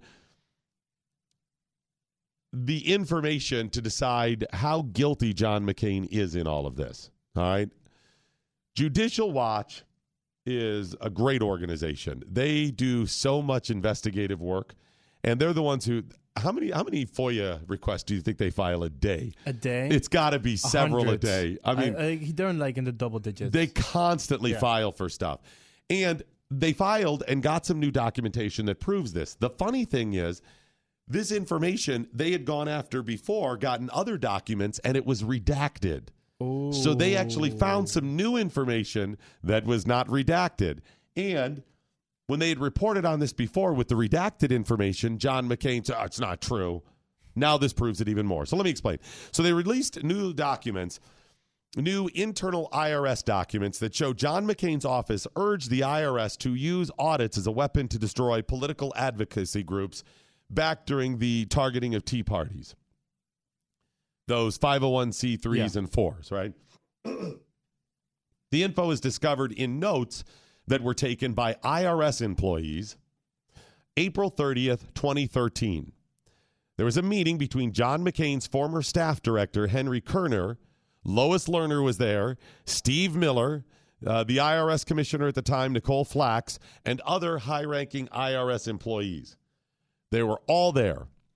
Now, the reason they were in this meeting, this was a marathon meeting, a, a lengthy marathon meeting that was set up because people like Carl Levin, the senator from Michigan at the time, and John McCain has been hounding the IRS to do more to crack down on political activities that people claimed uh, that uh, tax exempt organizations claimed or that claimed tax exemption were engaged in. So McCain and Levin kept hounding the IRS, saying, "Listen, you've got these groups that are claiming tax exemption. They, we think they're doing political action activities, and we want you to crack down on them." So, and and this was based on the Supreme Court's Citizens United decision. After Citizens United came down a couple years before this, John McCain was ticked off and he kept hounding the IRS, "Do more! Stop this! Stop this! Stop this!" Okay, And You go, "Okay, that's good. He's trying to stop wrongdoing." But again, Supreme Court had already ruled on Citizens United. So the IRS peeps meet with the staffers from the Senate Government Affairs Committee in this long meeting, talking to people from John McCain's office, Carl Levin's, whatever. In the full notes of the April 30th meeting, Kerner recommends to the IRS harassing nonprofit groups until they are unable to continue operating. This is the suggestion saying, why don't you do these things? Why don't you hound them till they can't do work anymore? Wow.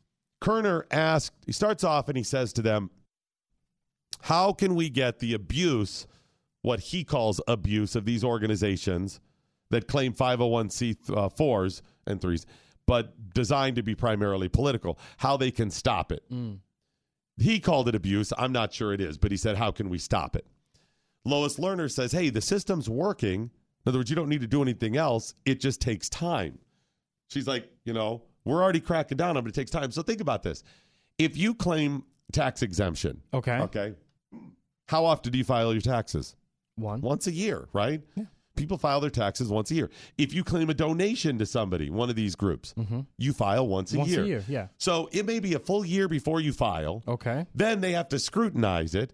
Uh, it has to be on their radar screen. You're talking a year to a year and a half minimum Yes. before anything happens. Yes. So Lois Lerner's like, don't worry, we're cracking down on them anyways, or we get this just takes time.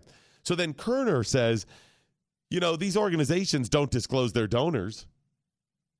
Um, why Okay. would they? Why sh- you saying they should? They should, yeah. Right. He said, and they uh, Lois said, if they don't meet the requirements, we can come in and revoke, but it doesn't happen timely. Wow. Then another one says, another worker bee at the IRS says, if the concern is that organizations engaging in this activity don't disclose donor, then the system doesn't work. Yeah.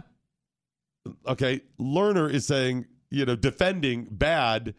You, I'm sorry. She's uh, defending against their bad with more bad, is what's happening here. Turner then says to her, quote, maybe the solution is to audit so many that it is financially ruinous. Wow. So hurt him with the money. Wow. Audit them, audit so many of them, and I guess over and over, Over and over, yeah. that it ruins them financially because they have to defend and the audits cost money. That's savage right there. This is when the IRS commissioner, Nicole, noted that um, they have budget constraints. So, you know, now you care about the budget? well, she, you know, doesn't have the money to do all of this. That's her defense. Can you? Wow. He's suggesting bad. They're all using bad to defend against the bad. Yeah. Yep. So that's the claim by Judicial Watch. It seems pretty legit to me. It seems uh, really his worker bee wouldn't do that. Why wouldn't he? Well, I think when you understand who John McCain is and you know his history with campaign finance reform, which sounds good, doesn't it? It's reform. Oh, It's finance. Let's get the money out of politics, right? There's so much bad being done with it until you know the entire story. John McCain's history with uh, McCain Feingold and Citizens United, you know, Citizens Citizens United, was in United. reaction to that, and the Tea Party targeting, targeting, they all go together. Even at the time of the Tea Party targeting, I really didn't fully con- um, conceptualize how that was tied to Citizens United and specifically John McCain. I knew he hated the Tea Parties. now I know even more why. I'll give you that uh, coming up in just a minute. But first, I got to pause and tell you about Genesis 950. Yep, we work every day here to clean up DC. Yes. And Genesis 950, if you have it, is working to clean up your home Your and your car and your mm-hmm. office and everything else because it works on multi surfaces.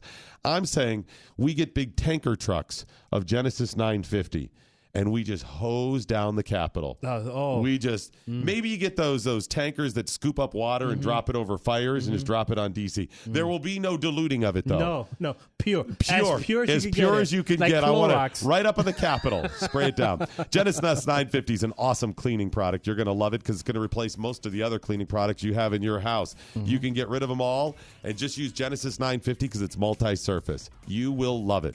Look for it today is genesis950.com. Don't spell it out, it's the numbers. Genesis950.com. Don't forget, you dilute it. So when you see what you're buying, Mm. you're going to get much more once you dilute it down for the application, except when you're using it to clean up DC. Genesis950.com. Get it today. The Morning Blaze with Doc Thompson. Part of Generation Blaze. On the Blaze Radio Network.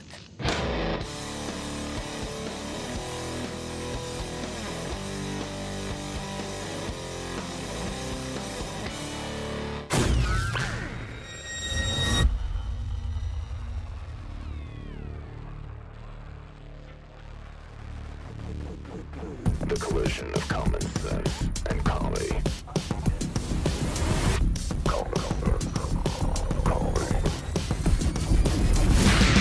This is the collision of common sense and comedy. This is the Morning Blaze with Doc Thompson.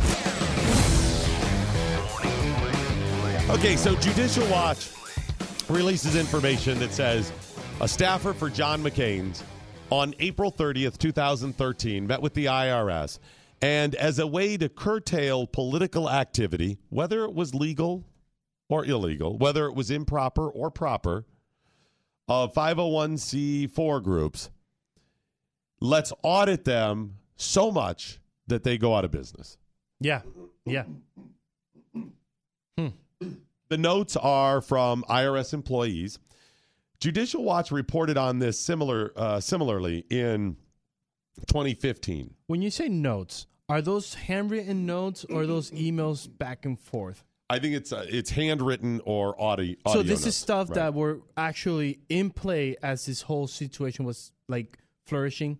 Yes during Okay. the meeting. This, So this these is- were being transcribed or recorded. Okay, so this is not interviews for like, hey, No, Doc Thompson, This you were, were these are notes, notes from the meeting. From the meetings. Yep. Okay. All right. Cool. All right. now, in the past, Judici- Judicial Watch, because they had some other information via FOIA request, they Mm-hmm. said, get us this information, reported similar things, but a bunch of it was specifically redacted. Redacted, Where they yes. just give it to you black and out. Now, why would that stuff be redacted?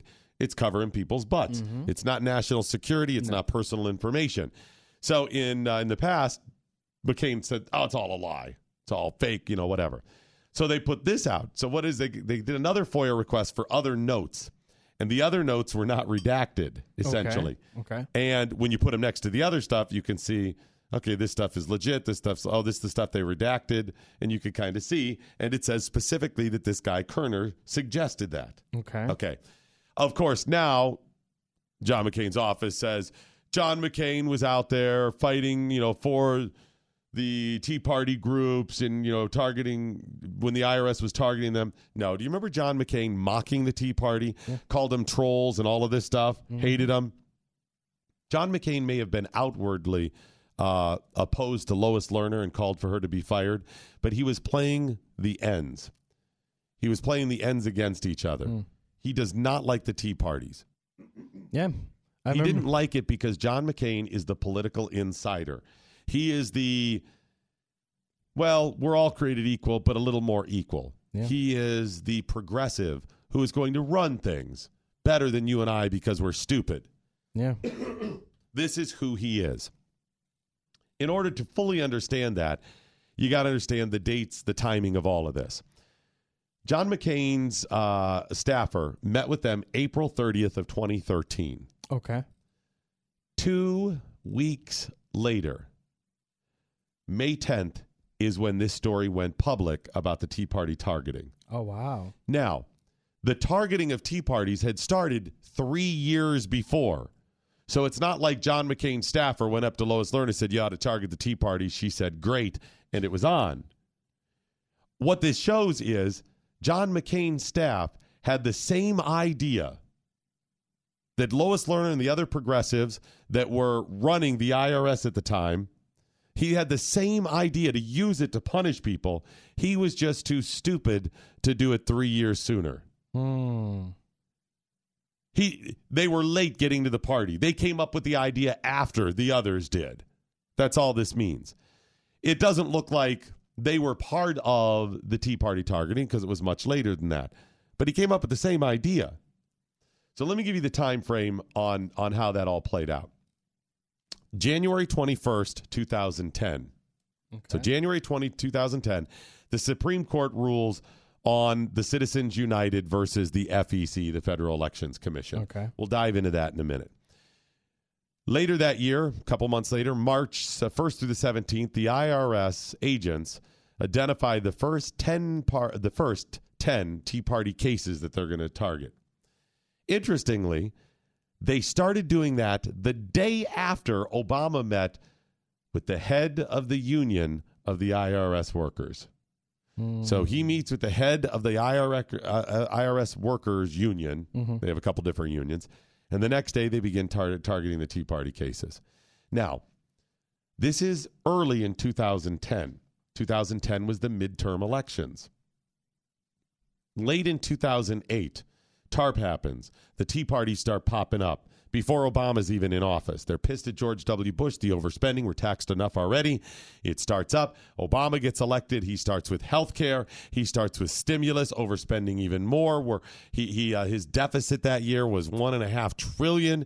It's going crazy. So the Tea Parties are flourishing all through early 2009. Do you remember the march on D.C., the uh, 912 march? Oh yeah. with uh, Freedom Works. I was there. I was in the first like couple hundred marchers. That was all late 2009. So all of 2009, they see what's coming. We got to stop this movement. And the plan was stop them so they can't get organized. They were trying to they were worrying about the midterms and then Obama getting reelected. Well, it's too late. By the time they start this in 2010, the midterms are going for the Republicans. And it did. Big red wave. But then they really ratcheted this up to try to stave off the Tea Parties from hurting Obama's reelection. Mm. That was the plan. So remember, Tea Party start in late 2008. That's an election year. 2009, they flourish. 2010, the Citizens United case comes down. Still early 2010, they start targeting the Tea Parties. By late 2010, just before the uh, midterm elections, uh, the determinations unit personnel of the IRS emailed concerns about the additional review process for Tea Party applications to the technical unit. By 2012, January 20, uh, January 2012, the IRS changed the standards for identifying organizations that require additional scrutiny to flagging anyone with quote political action type organizations involving involved in limiting or expanding government, educating on the Constitution and Bill of Rights, uh, or social economic reform. Tea Party. March 2012, Douglas Shulman, the IRS commissioner, testified that the agency did not increase difficulty for political activity groups. They did not. In order to get their tax exempt status, they didn't do that. He testified that was to the House Ways and Means Committee because a Louisiana congressman say, "Hey, I'm hearing rumblings from my district that you guys are targeting Tea Party mm-hmm. groups. We did not increase the difficulty." Wow. which was an absolute lie. that was March 22nd, 2012.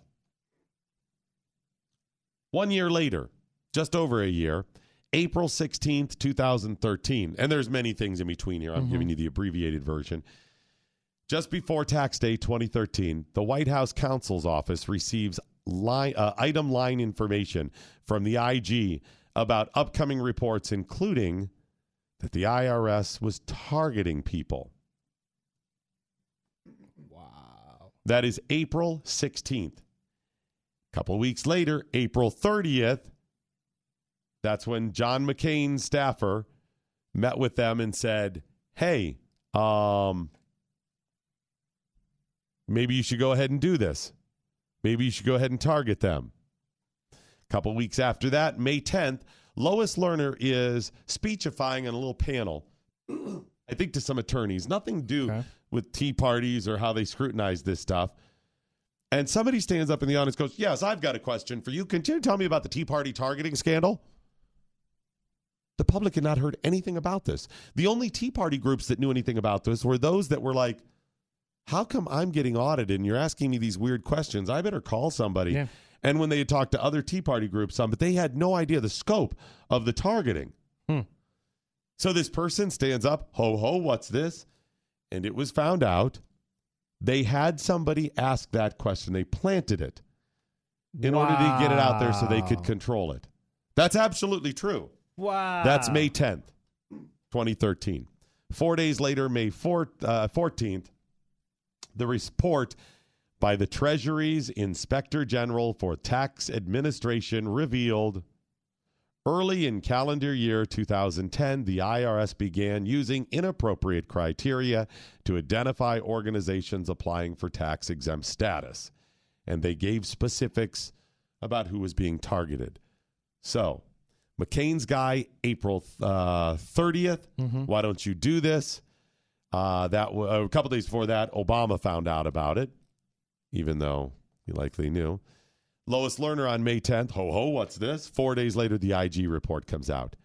Remember, the White House got that information weeks before the planted question, meaning Lois Lerner could get this out because when she admitted it, she used this term. It was absolutely incorrect, insensitive, and inappropriate. No one had even known about it. And you're admitting to this as part of a question and apologizing the same day. They thought they could stave this off. Now, remember, in the last year, we found out that the IRS has now settled mm-hmm. using your tax dollars, your money to pay the Tea Parties, to pay the lawsuits, to pay pay them off essentially after handling them and treating them inappropriately while infringing infringing their rights. That's what happened. Wow. Obama and his administration used the power of the government to infringe American citizens' rights for what reason? Political purposes, to see their party get reelected. And then, eventually, after dragging it out and treating these people so poorly, use your tax dollars to pay them off. Wow.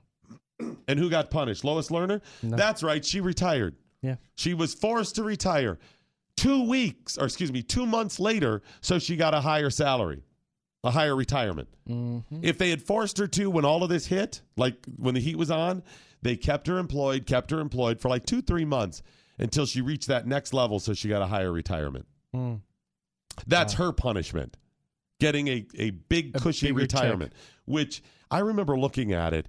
It was huge. I don't remember the exact numbers. I don't want to misquote, Mm-hmm.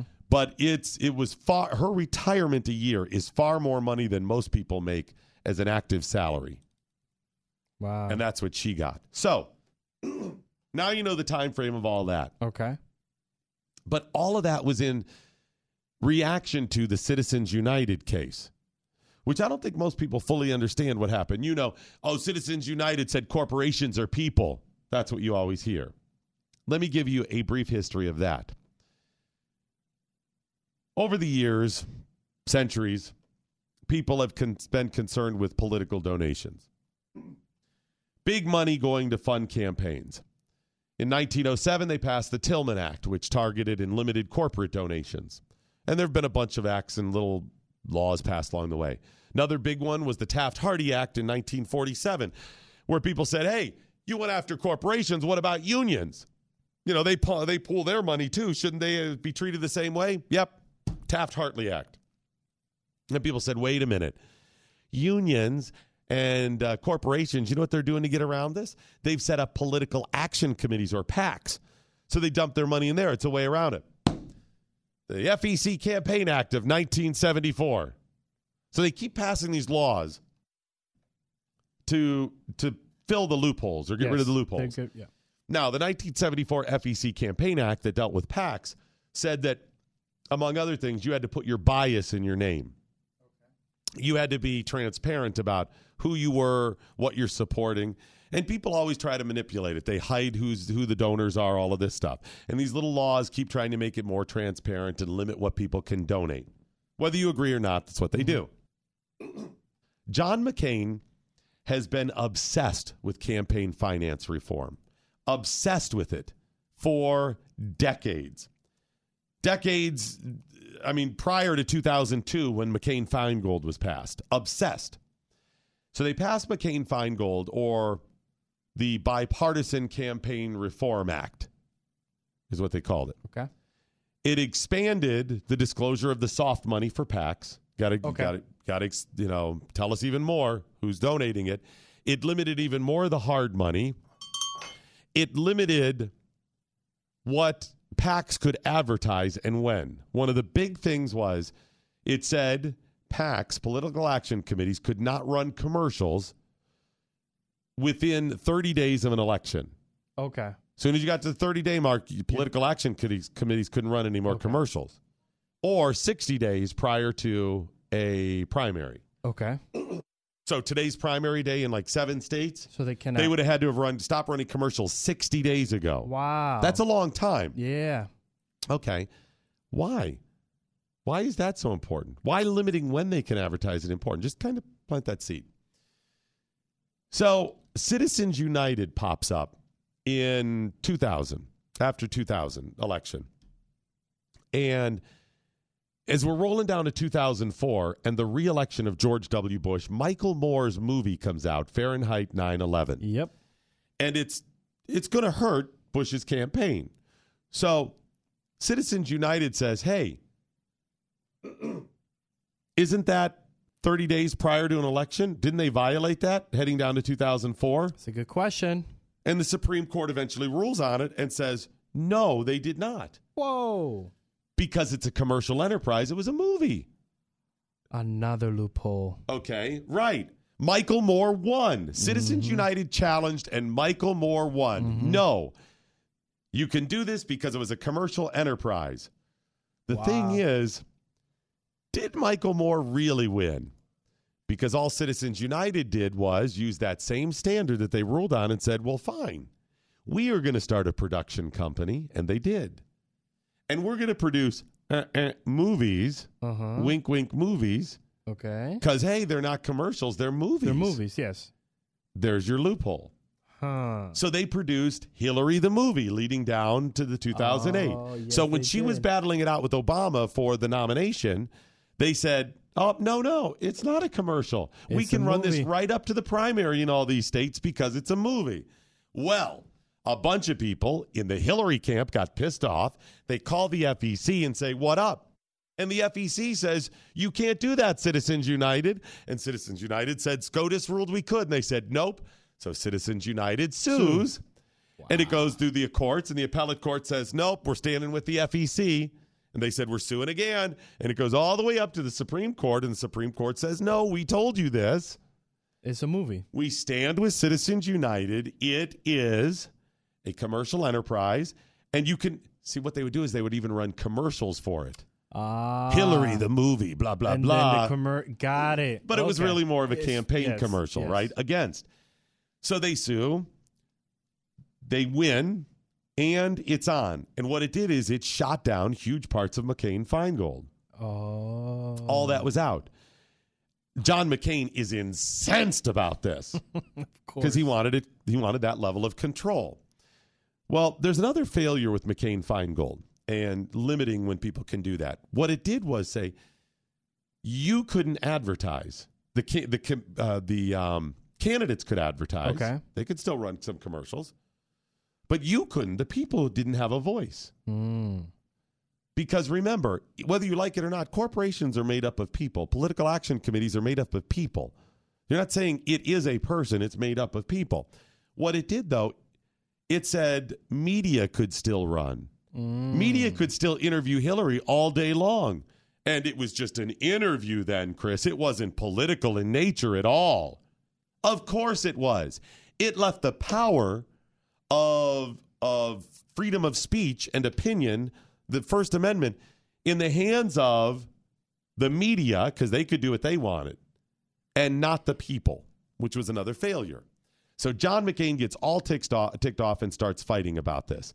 This was just prior to all of this. This was January of 2010. I know that's a lot. So then he starts screaming to the IRS, How can you crack down on this stuff even more? Wow. So, doesn't it stand to reason an aggravated and annoyed John McCain would say, Go tell the IRS to try to work the you know the background to try to get this stopped? Yeah. Of course it does. Yep. So why is John McCain so incensed about campaign finance? Why is he so passionate about it? Well, I'll explain that coming up next on the Morning Blaze. The Morning Blaze. We're kind of like the real news, except honest and factual. Huh. What a concept. The Morning Blaze with Doc Thompson, only on the Blaze Radio Network.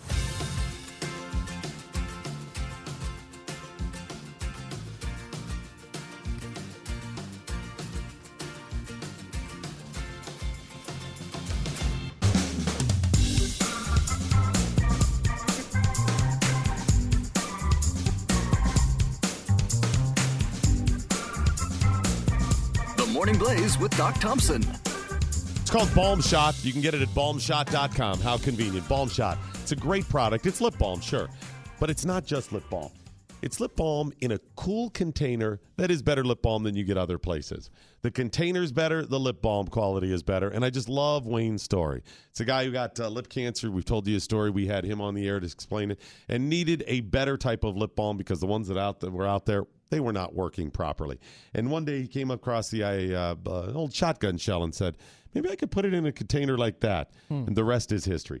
It looks awesome and works really well. If you go to balmshot.com, you can try all the different flavors they have. There's a bunch of them out there them for the ladies as well. And if you buy in uh, bulk, you get a little discount. It's balmshot.com. Wayne's just trying to grow his business. He's already in 3,000 stores. What a great entrepreneurial success story. That was in 2010.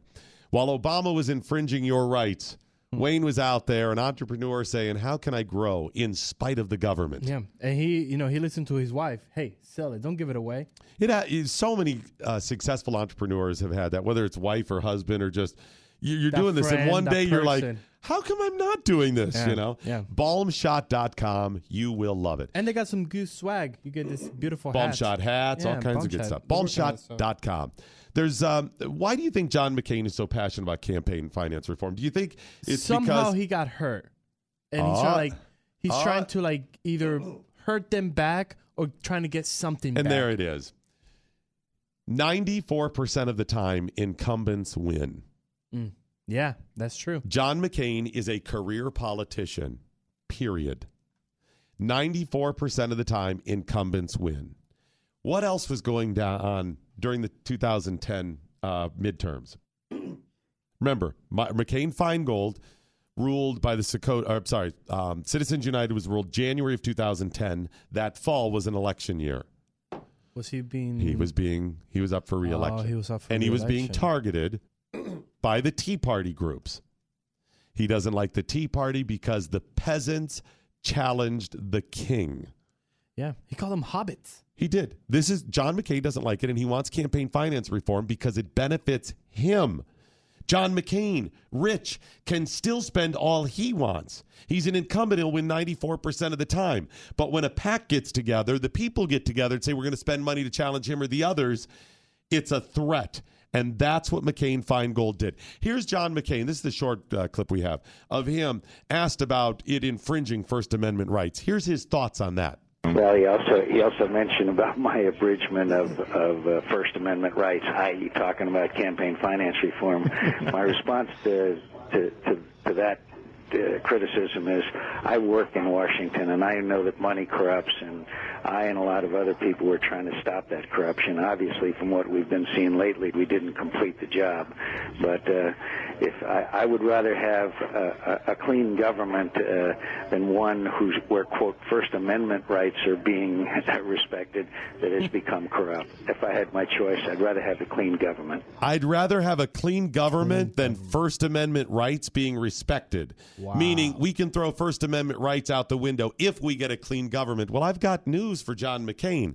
It is the First Amendment that keeps a clean government. If you want a clean government, the Bill of Rights is paramount. You don't throw the First Amendment out at all, period. In any, and that's if you get a wink, wink, clean government. What does clean government mean? Yeah. And and he's willing to do this because he's in DC and he sees how power corrupts. You mean 40 years in Congress doesn't corrupt? That doesn't corrupt at all. A career politician, he's out there clean. John McCain's the clean The one. clean one, yes. In all of this. Yeah. That's what's really going on here. John McCain has fought for campaign finance reform because it benefited him and other career politicians. And you, the people, lost some opportunities with McCain Feingold to challenge him and others. It didn't say, Citizens United case didn't say corporations are people. It said people, as part of corporations or groups, can band together and speak in one voice with their money, with their First Amendment hmm. protected voice, and say, we don't like this, we do like that. And John McCain doesn't like the challenge to his royal status as part of the ruling class in D.C. The Morning Blaze with Doc Thompson, only on the Blaze Radio Network.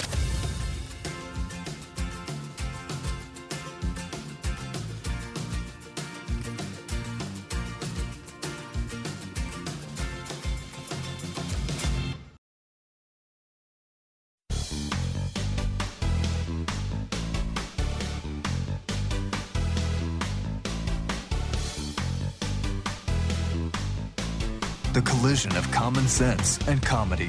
This is the Morning Blaze with Doc Thompson. It is the Morning Blaze with Doc Thompson. Thanks so much for listening. I really appreciate it. If you're new to the program, please follow me on Twitter. It's at Doc Thompson Show. Chris Cruz, you can follow him as well at Real Chris Cruz. Eh. On uh, Facebook, it's facebook.com slash Doc Thompson Show. But please follow me. We got some really cool stuff coming up. Want to make sure you can stay connected with us. It's uh, at Doc Thompson Show. Get the tweets in with the hashtag What I Learned Today. Kristen's saying there is no R in Washington. Yeah. Washington? In Washington, there's no R. I know that. Is that to you? Did you say Washington? No, I Did didn't. somebody else? Oh, she meant Republicans. Oh, there's no Oh, R. there's no okay. R. Oh, I thought you meant Washington. I, I think. I think. I was like, Because some people like I- in Western Pennsylvania, that's what they'll say. That's how they pronounce Washington. Really? Yeah. Oh, I didn't It's know that. slang, yeah. The Steve Forty Two saying, "Hobbits and Walkerbirds takes one to know one." Senator McCain. That's right, hobbits, and I forgot the Wacko wacko, birds, birds. Yeah. yes. Uh, those wacko birds certainly beat his ass, didn't they? Mm-hmm, They really did. How, did. how did that work out? It worked out again uh, that they got paid off with taxpayer money. Not that they shouldn't have been made whole. I'm not saying they shouldn't. I mean, I was a Tea Party supporter, of course. I'm just saying, who did they pay him off with? With taxpayer money. It should not have been taxpayer money. They should have gotten money from Lois Lerner and Stephen Steve Miller. Not the Joker, the smoker, the midnight Oh, toker, not that Steve Miller. Okay. The Steve Miller from the IRS. Um, John Cox Toastin, who runs the IRS now, Obama. They're the ones who should have had to have paid. Yeah. And even if Obama didn't have direct knowledge, he had direct knowledge.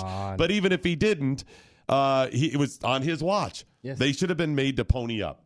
That's what the rule needs to be. If you're the one, you fight so hard to be president, and you're all powerful, and I can do what I want, and all this stuff, fine. Then stuff screws up like this, you're the one who has to pay for it. That'd be some incentive to get it right, especially something so egregious as using the IRS to target people. Yep. Uh, Disco Bob in New Hampshire uh, tweets out McCain needs to come out of the closet and admit that he's a Democrat. He does. He's a progressive. He's sure. a progressive, and that's it. For sure, that's what's so funny when that hideous daughter of his, no, I'm sorry. she is disgusting. Do not she bring- is disgusting. Anyways, when she's She- on the she View, didn't do anything to you. She's the representative, and they do this. They, she's the she's the Republican, as if to say that she's the right. The right. She's on the Yes. right. She's not. That's dry. It's maddening to me when that's who they put up. They put up. Uh, oh, who was the guy they used to always have on CNN? Uh, who was a an advisor for Bush? Can't think of what his name is. Uh, Roland. Uh, can't think his name. Anyway, who's again another progressive. And they're like, well, let's get a reaction from the right side. No, you're not getting from the right side. You're getting uh, progressive and progressive light. Yes. That's what you're getting. Less progressive. Yep. Uh, the Bird saying McCain is a commie in sheep and wolf clothing. A communist sheep in wolf's clothing. Mm-hmm. Clothing. McCain. I'll give you that. Hey, you know, you know what I'm not bothers even me? sure he's in the wolf's clothing, Not, not clothing anymore. Um, one thing that really bothers me is that, oh, how dare you attack a Navy veteran? Shut up. I get really frustrated Shut by up. that, and, th- and that's kind of a pass. and it, it's given John McCain a pass over Yes, the years. is. Not as much recently because people know his true politics. Again, just be honest who you are, John. That's fine. Don't try to hide. No. I'm a Republican. You're not. Mm. You're you're certainly not a conservative. You might be a Republican. Um, I think it was uh, who was the former um, senator from Hawaii, Inouye, received the Congressional Medal of Honor. I think that's who it was. Same thing. The guy was a Democrat. He was Okay. very, you know, uh, progressive. And when I would criticize his actions as a senator, people would say, you know, he was a recipient of the Congressional Medal of Honor. And I said, yes, I, I hold that in high esteem. And John's service and this guy's service, of course, that's incredible. But it does not give you a pass to fleece America and do all kinds of wrong. Let me ask you this. Okay. Somebody is awarded the Congressional Medal of Honor. Oof. And you're like, wow, big one. that's incredible. That's a big one. a true hero. Mm-hmm. And then they shoot your son in the face. Hello. Did, are they allowed to do that? Mm, no. They rape your wife and daughter. Are they okay? Are you okay? You're like, well, He's a Medal of Honor. Honor. Medal of Honor recipient, so okay, good. okay. That's okay then. No, now that's the extreme, of course. Yes. My point is because you have done something spectacular and honorable and amazing does not give you a pass to do bad. Because you've done something bad does not mean that you can't do something good in the future or negate any do- good that you have already done. And that's the important thing. We have to start looking at these actions and activities, things that happen, and calling them for what they are. You did good, good. You're honored and supported and rewarded for that. This over here, you've done bad, and you're going to be chastised and punished for that. And when it's over, you've served your time or your punishment and it's done. That's what's so frustrating about the court of public opinion now. Oh, Your name is mud forever. Yeah. You can't come back. You did wrong. I mean, let's say Harvey Weinstein, by all accounts, not a good guy, but let's say over the course of his life, he had done amazing thing, given, you know, all of his money to orphans and children and mm-hmm. helping. Okay, that's good. So he has done some good. It doesn't give you the right to, you know, hide behind plants and proposition broads with Mr. Johnson out. It doesn't give you the right. That's still wrong. Those are separate. Let's say Harvey Weinstein turns over a new leaf, and I don't mean of the plant that he's hiding behind with Mr. Johnson out to proposition women.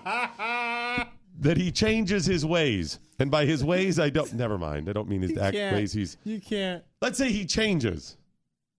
It's still like remember he. Did Let's say Char- Harvey Weinstein stops doing bad stuff that he's been accused of. Okay. Okay. Yeah, that one looks good.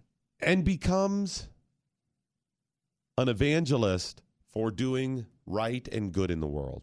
Okay. He walks the world like Mother Teresa, Mother giving Teresa, all that okay. he has, sacrificing body and money and time, starving himself to feed other people. Mm-hmm, mm-hmm. Does that mean he didn't do bad? Oh, he did do bad.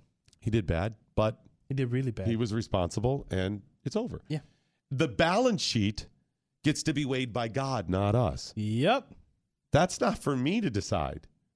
But we must look at the good he's doing and call it for what it is, then. That is good. John McCain served. That's honorable.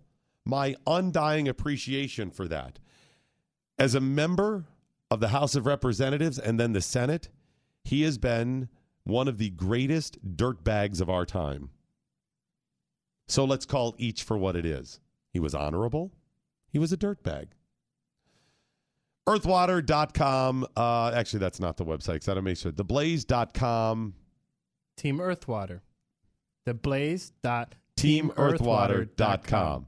Theblaze.teamearthwater.com. Come on. You did not I didn't have it in front of me. I just wanted to make Do you sure. like I- Brazilian music? thought I could get it right and I couldn't. Anyways, theblaze.teamearthwater.com is where you could sign up to join the Earthwater affiliate program. This is such a great idea. This could be one of the things that you've been waiting for as we've talked with entrepreneurs over the last years. You know, some little revenue stream is kind of supplement your income. Or it could be something that is a full turnkey business for you. If you join the affiliate Earthwater affiliate program, you're going to get the opportunity to share your unique ID link with others. And by becoming an affiliate, you're you're reserving your position in the network marketing tree with the direct market model. This is a model you've probably uh, probably familiar with. There may be other products and services Yeah. uh, people have um, recruited you to be a part of or you've bought from. if you've read Rich Dad Poor Dad. He says this is maybe the best model to grow a business. There's nothing wrong with it. It's actually very solid. Well, they're moving to this because they do want to grow their business. It's incredibly expensive to try to get their brand out. Marketing. But this benefits you because all you have to do is share that unique to, uh, link with others. Encourage them to try Earthwater. Mm-hmm. And when they buy, you get paid. You're What? they're paying you to be the marketing Yeah, but I have to buy like 10 cases minimum no, you don't have to buy anything.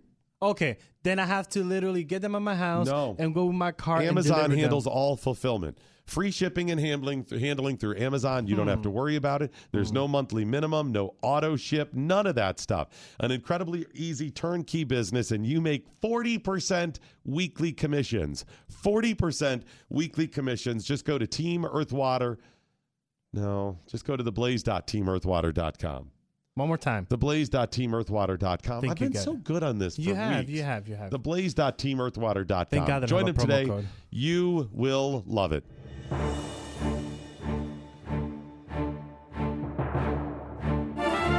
The entrepreneurial spirit is to dream and to do. We are building America. Bryan Cantrell joining us now from Radiate. How are you, Bryan? I'm good, Doc. Thanks so much for having me on. Thank you, Chris. No, How are thanks. you guys today? Yeah, we're doing well. Thanks for joining us. Now, uh, Radiate has been an advertiser here for, uh, I don't know, a couple of months or so. Yeah. And we have on uh, primarily non advertisers. Some eventually become advertisers.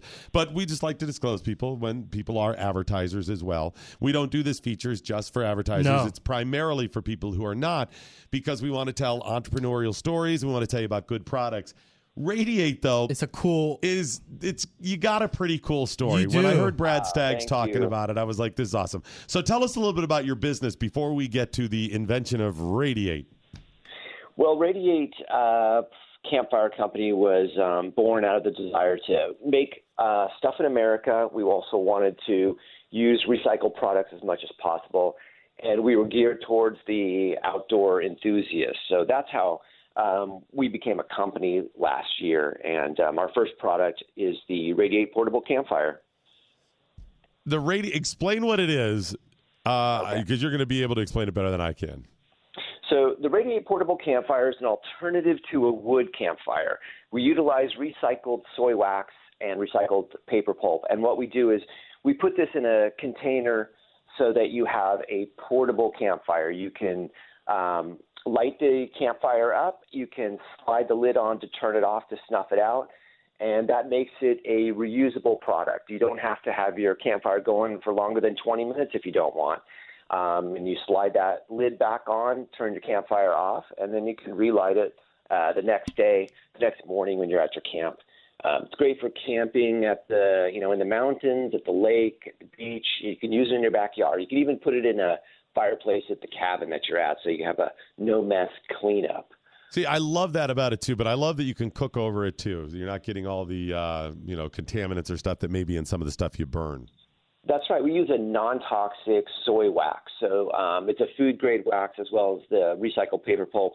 Same paper pulp we use for egg cartons, so that's also food grade. Uh, it's really great for roasting marshmallows and hot dogs over. It's fantastic. So, so where did you come up with this idea? You know, the the idea of this product uh, took about seven years to really gel because um, we we originally uh, were using um, we were making waxing products and we had like excess wax. Um, we would do sample runs of other things that we were making, and this wax would go into um into buckets and that would end up going into the trash. and we just got tired of throwing it away, and we just were trying to figure out another use for it. And once you know, there's a there's only a few things you can do with uh, wax after you've run sample runs and, and you have excess. You, especially um, we were making um, products in the beauty industry at the time, and so uh, we were just messing around. We threw crumpled up egg cartons into the into the uh, the bucket, and we're talking about a five and ten gallon buckets, and we would light those on fire uh, outside of the warehouse um, in the wintertime, just uh, really just for fun. That's really how this was born. We're like, this is really great. We've got this huge bonfire in this bucket, but how do you make a product out of it? It weighs like 50 pounds, right? And so, uh, really, it was the container part of it. And that was like seven years ago we started doing this. Um, and then last year we finally figured out a, a, a container to um, utilize and um, found a weight that we could ship uh, profitably. And that's when we started to brand this thing uh, Radiate. I just I love the story too.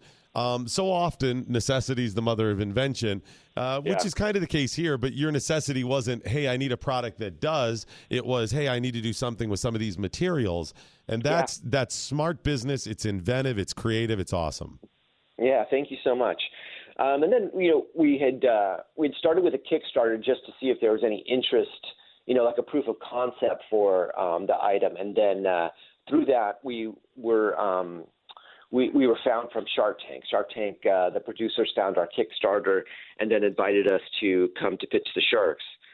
And uh, that was really exciting because at that point we just had a concept. We didn't have any production, only some you know uh, samples of it that we had made to test it, and uh, it really catapulted us into um, into really having a business at that. Uh, you know, we really didn't have anything at that time, so it pushed us to actually form a company, make a product, go into production, and start marketing it, which was really exciting. And so they last about what five hours? Um, three to five hours. So it really depends on your elevation because the uh, the oxygen level is going to determine um, how hot that's going to burn. So at sea level, about three hours. Up in the mountains, you could get about five. That's really cool. That's that's awesome. So how's it been going? How's how have you been doing with it? Well, we've been doing great. I mean, we we really had an exciting time with the Blaze. Um, you guys did a great job. We were really enthusiastic to have um, Brad and you guys pitching it, and uh, so that was super successful. And then um, since then, since Shark Tank, of course, we aired about uh, the end of January um, is when we were on Shark Tank. Um, it's been like a it's been a great uh, experience since then. We've had lots of opportunities, lots of retail uh, opportunities, and the enthusiasm for the product has not stopped yet. We keep growing every month, and um, we're real excited uh, to see where this can go. I, I think this is one of those products. If you hang with it, um, you know, ride the wave, maybe challenging at times, you will probably become the gold standard that, you know, 10 years from now, 20 years from now, whatever it is, everybody just gets one when they go camping. It's one of those products you just you just take with you. I, I can kind of, I'm, I'm hoping that too, of course. Um, one thing that we have been working with is um, the Forest Service. Um, we've been uh, sending them samples. Um, we have a lot of wildfires in the U.S. We have a lot of wildfires in Canada, and there's always that danger. And this is a great product to alleviate that danger because there's no embers that fly out of it. You can still have that great campfire experience, but you don't have the danger of wildfire spreading due to embers. Um, and then the ease of snuffing it out by putting that lid back on, you don't have to worry about your campfire that it was out totally, that you got enough water on it or dirt. Um, this doesn't have that problem. You slide the lid on, you you take it with you, you leave no trace of uh, the fire happening.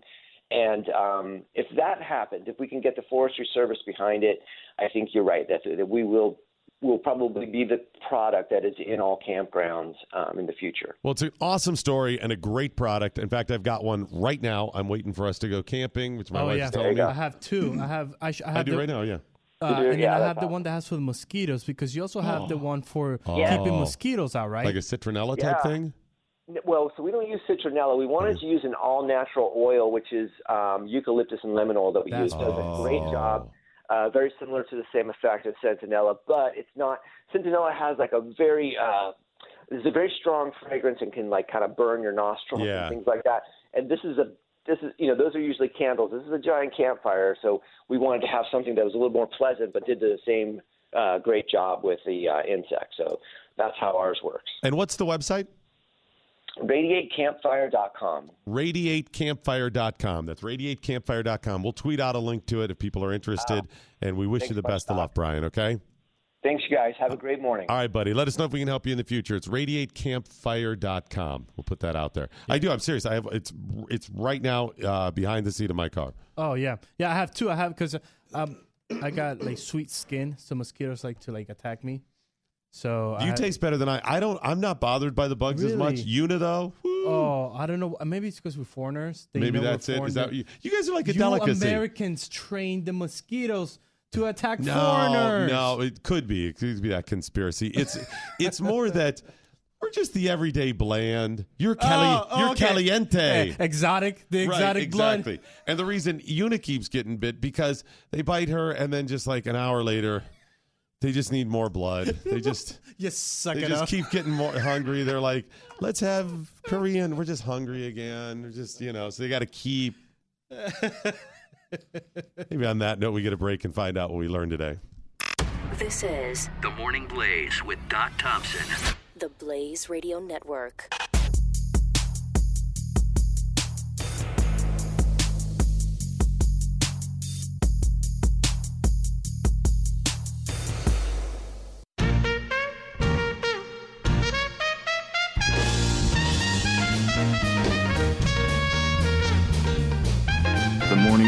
Morning with Doc Thompson. Alrighty, that is it, ladies and gentlemen. The end of the morning plays. But before we go, as always, let's find out what we learned today. Is that loud? Very loud. Oh, that was good though. Uh, no, it's good. A little obnoxious, but very loud. You sound like these things are mu- mutually exclusive. Good and obnoxious can be the same thing. No, Okay. I even forgot what I was writing. We learned today that Netflix employees have a five second rule for office sexual harassment. it's the same as when I drop stuff on the floor. yeah, it's a five second rule. Although my five second rule is a little 10, 15, shoot, 30 seconds. a little generous with my five yes, count. Yes. We learned after the SCOTUS ruling in 2010, citizens united against John McCain. Those hobbits, wacko birds. The Tea Party hobbits and wacko birds. Yes, in the uh, hobbits and wacko birds versus John McCain. the wacko birds are on top. Oh, yes, wouldn't that be great if uh, his uh, whatever little town he lives in, one of the seven towns, they did the wacko birds as their logo. We also learned that I will proudly wear a Staten Island Doc Thompson Rats jersey. Oh yes, They do a It's- Doc it's an honor. Thompson Rats. I If do they it. don't, they better do it right now. Cracker Rats, White Guy Rats, something like that. I would do that. Some of those mice. Oh, Ohio White Guy. See, I have no history. I'm yeah, just. you uh, don't. you don't. You just a white. by the way, I may have to move back to Ohio. Side note. Why? I may have to move to Ohio Why? Because there's a super volcano brewing under oh, did you see that? under Vermont, New Hampshire, New Hampshire. and Connecticut. A Yes. super volcano. So because of that, I may have to move back to Ohio Oh, why to Ohio? because that's where the lava's going to end up. Oh, It's a super volcano. forget about the island. Yeah, you, you don't move to Connecticut. No, that's no, going to no, be in the volcano. Oh, the lava. and, the and, and magma. listen, magma. It's listen. It's going to reach all the way to Pittsburgh. So that's what I'm. Then so we go over there and we could just, you know, what I'm saying. Okay, Chris Cruz. What if anything did you learn today? Well, Doc Thompson thinks lazy eye people ha- are like geckos. No, no, no. You, split it. They're looking up. You just look right in the middle. Looks like Bob from Playable just got hired at the HR department of Netflix. Netflix. Yeah, he's he's there. He's working it. You- Well, you know what? Uh, he done his work at uh, IHOB. Yes, he's done with that. He's done with that. And Senator McCain's an idiot, horrible human being. I don't know how Meghan McCain got to be so nice. Like, where did she get that side? Nice. She's not nice and she's, not nice, attractive. She's, beautiful, nothing. She's What is- gorgeous. I don't know. I think she's adopted. Milkman's? Mailman. Kirk Jones, spin of the dials, radio style, Dallas Texas Morning Mercury Studios. What if anything did you learn today? What I learned today: leave it to Netflix to create a five-second rule for workplace conduct. That's only for, for food. That's for food. That's Come on. right. I like it for all things, though. Yes. Chris Cruz, what if anything did the listeners learn today? Stinky Biscuit tweeting a hashtag letter to a new husband. Number one, stop. yeah, yeah. Stop, don't. Steven saying, uh, if I was a Republican, my campaign ads will feature Nancy Pelosi and Maxine Waters on repeat. Yep, done. Just loop them. Uh, Adam sent us some awesome jumbo, uh, Jacksonville jumbo shrimp. Look at that. oh, the jumbo Look at shrimp's that. okay. He's pissed. Rebel Republican tweeting out, Doc Thompson only has two more years of child support payments. Uh, no. No? I'm going to Deuce- support the other two. Deuce Five say my personal favorite minor league team logo is the Montgomery Biscuits. the biscuits, because the, the tongue is a pat of butter. yes! I love the So biscuits. cool. I've seen the biscuits before, and I love it. So cool. Hey, I didn't get the new numbers on procrastination. I'll get to them tomorrow. What else do we have coming up tomorrow? uh, Chef Patrick. Are you we sure? I don't know. Okay. What does Glenn have coming He's up? talking to Alex. Are Pretty we cool guy. sure? Yes. What is Glenn wearing today? Staten Island Pirate Rats jersey. Are we sure? Yes. Remember, the Morning Blaze is today a Chris Cruz production. Sic semper tyrannis. Good night, Steve Cannon. Wherever you are. Anya, now you go home. That was good. Got it right today. This is the Morning Blaze with Doc Thompson on the Blaze Radio Network.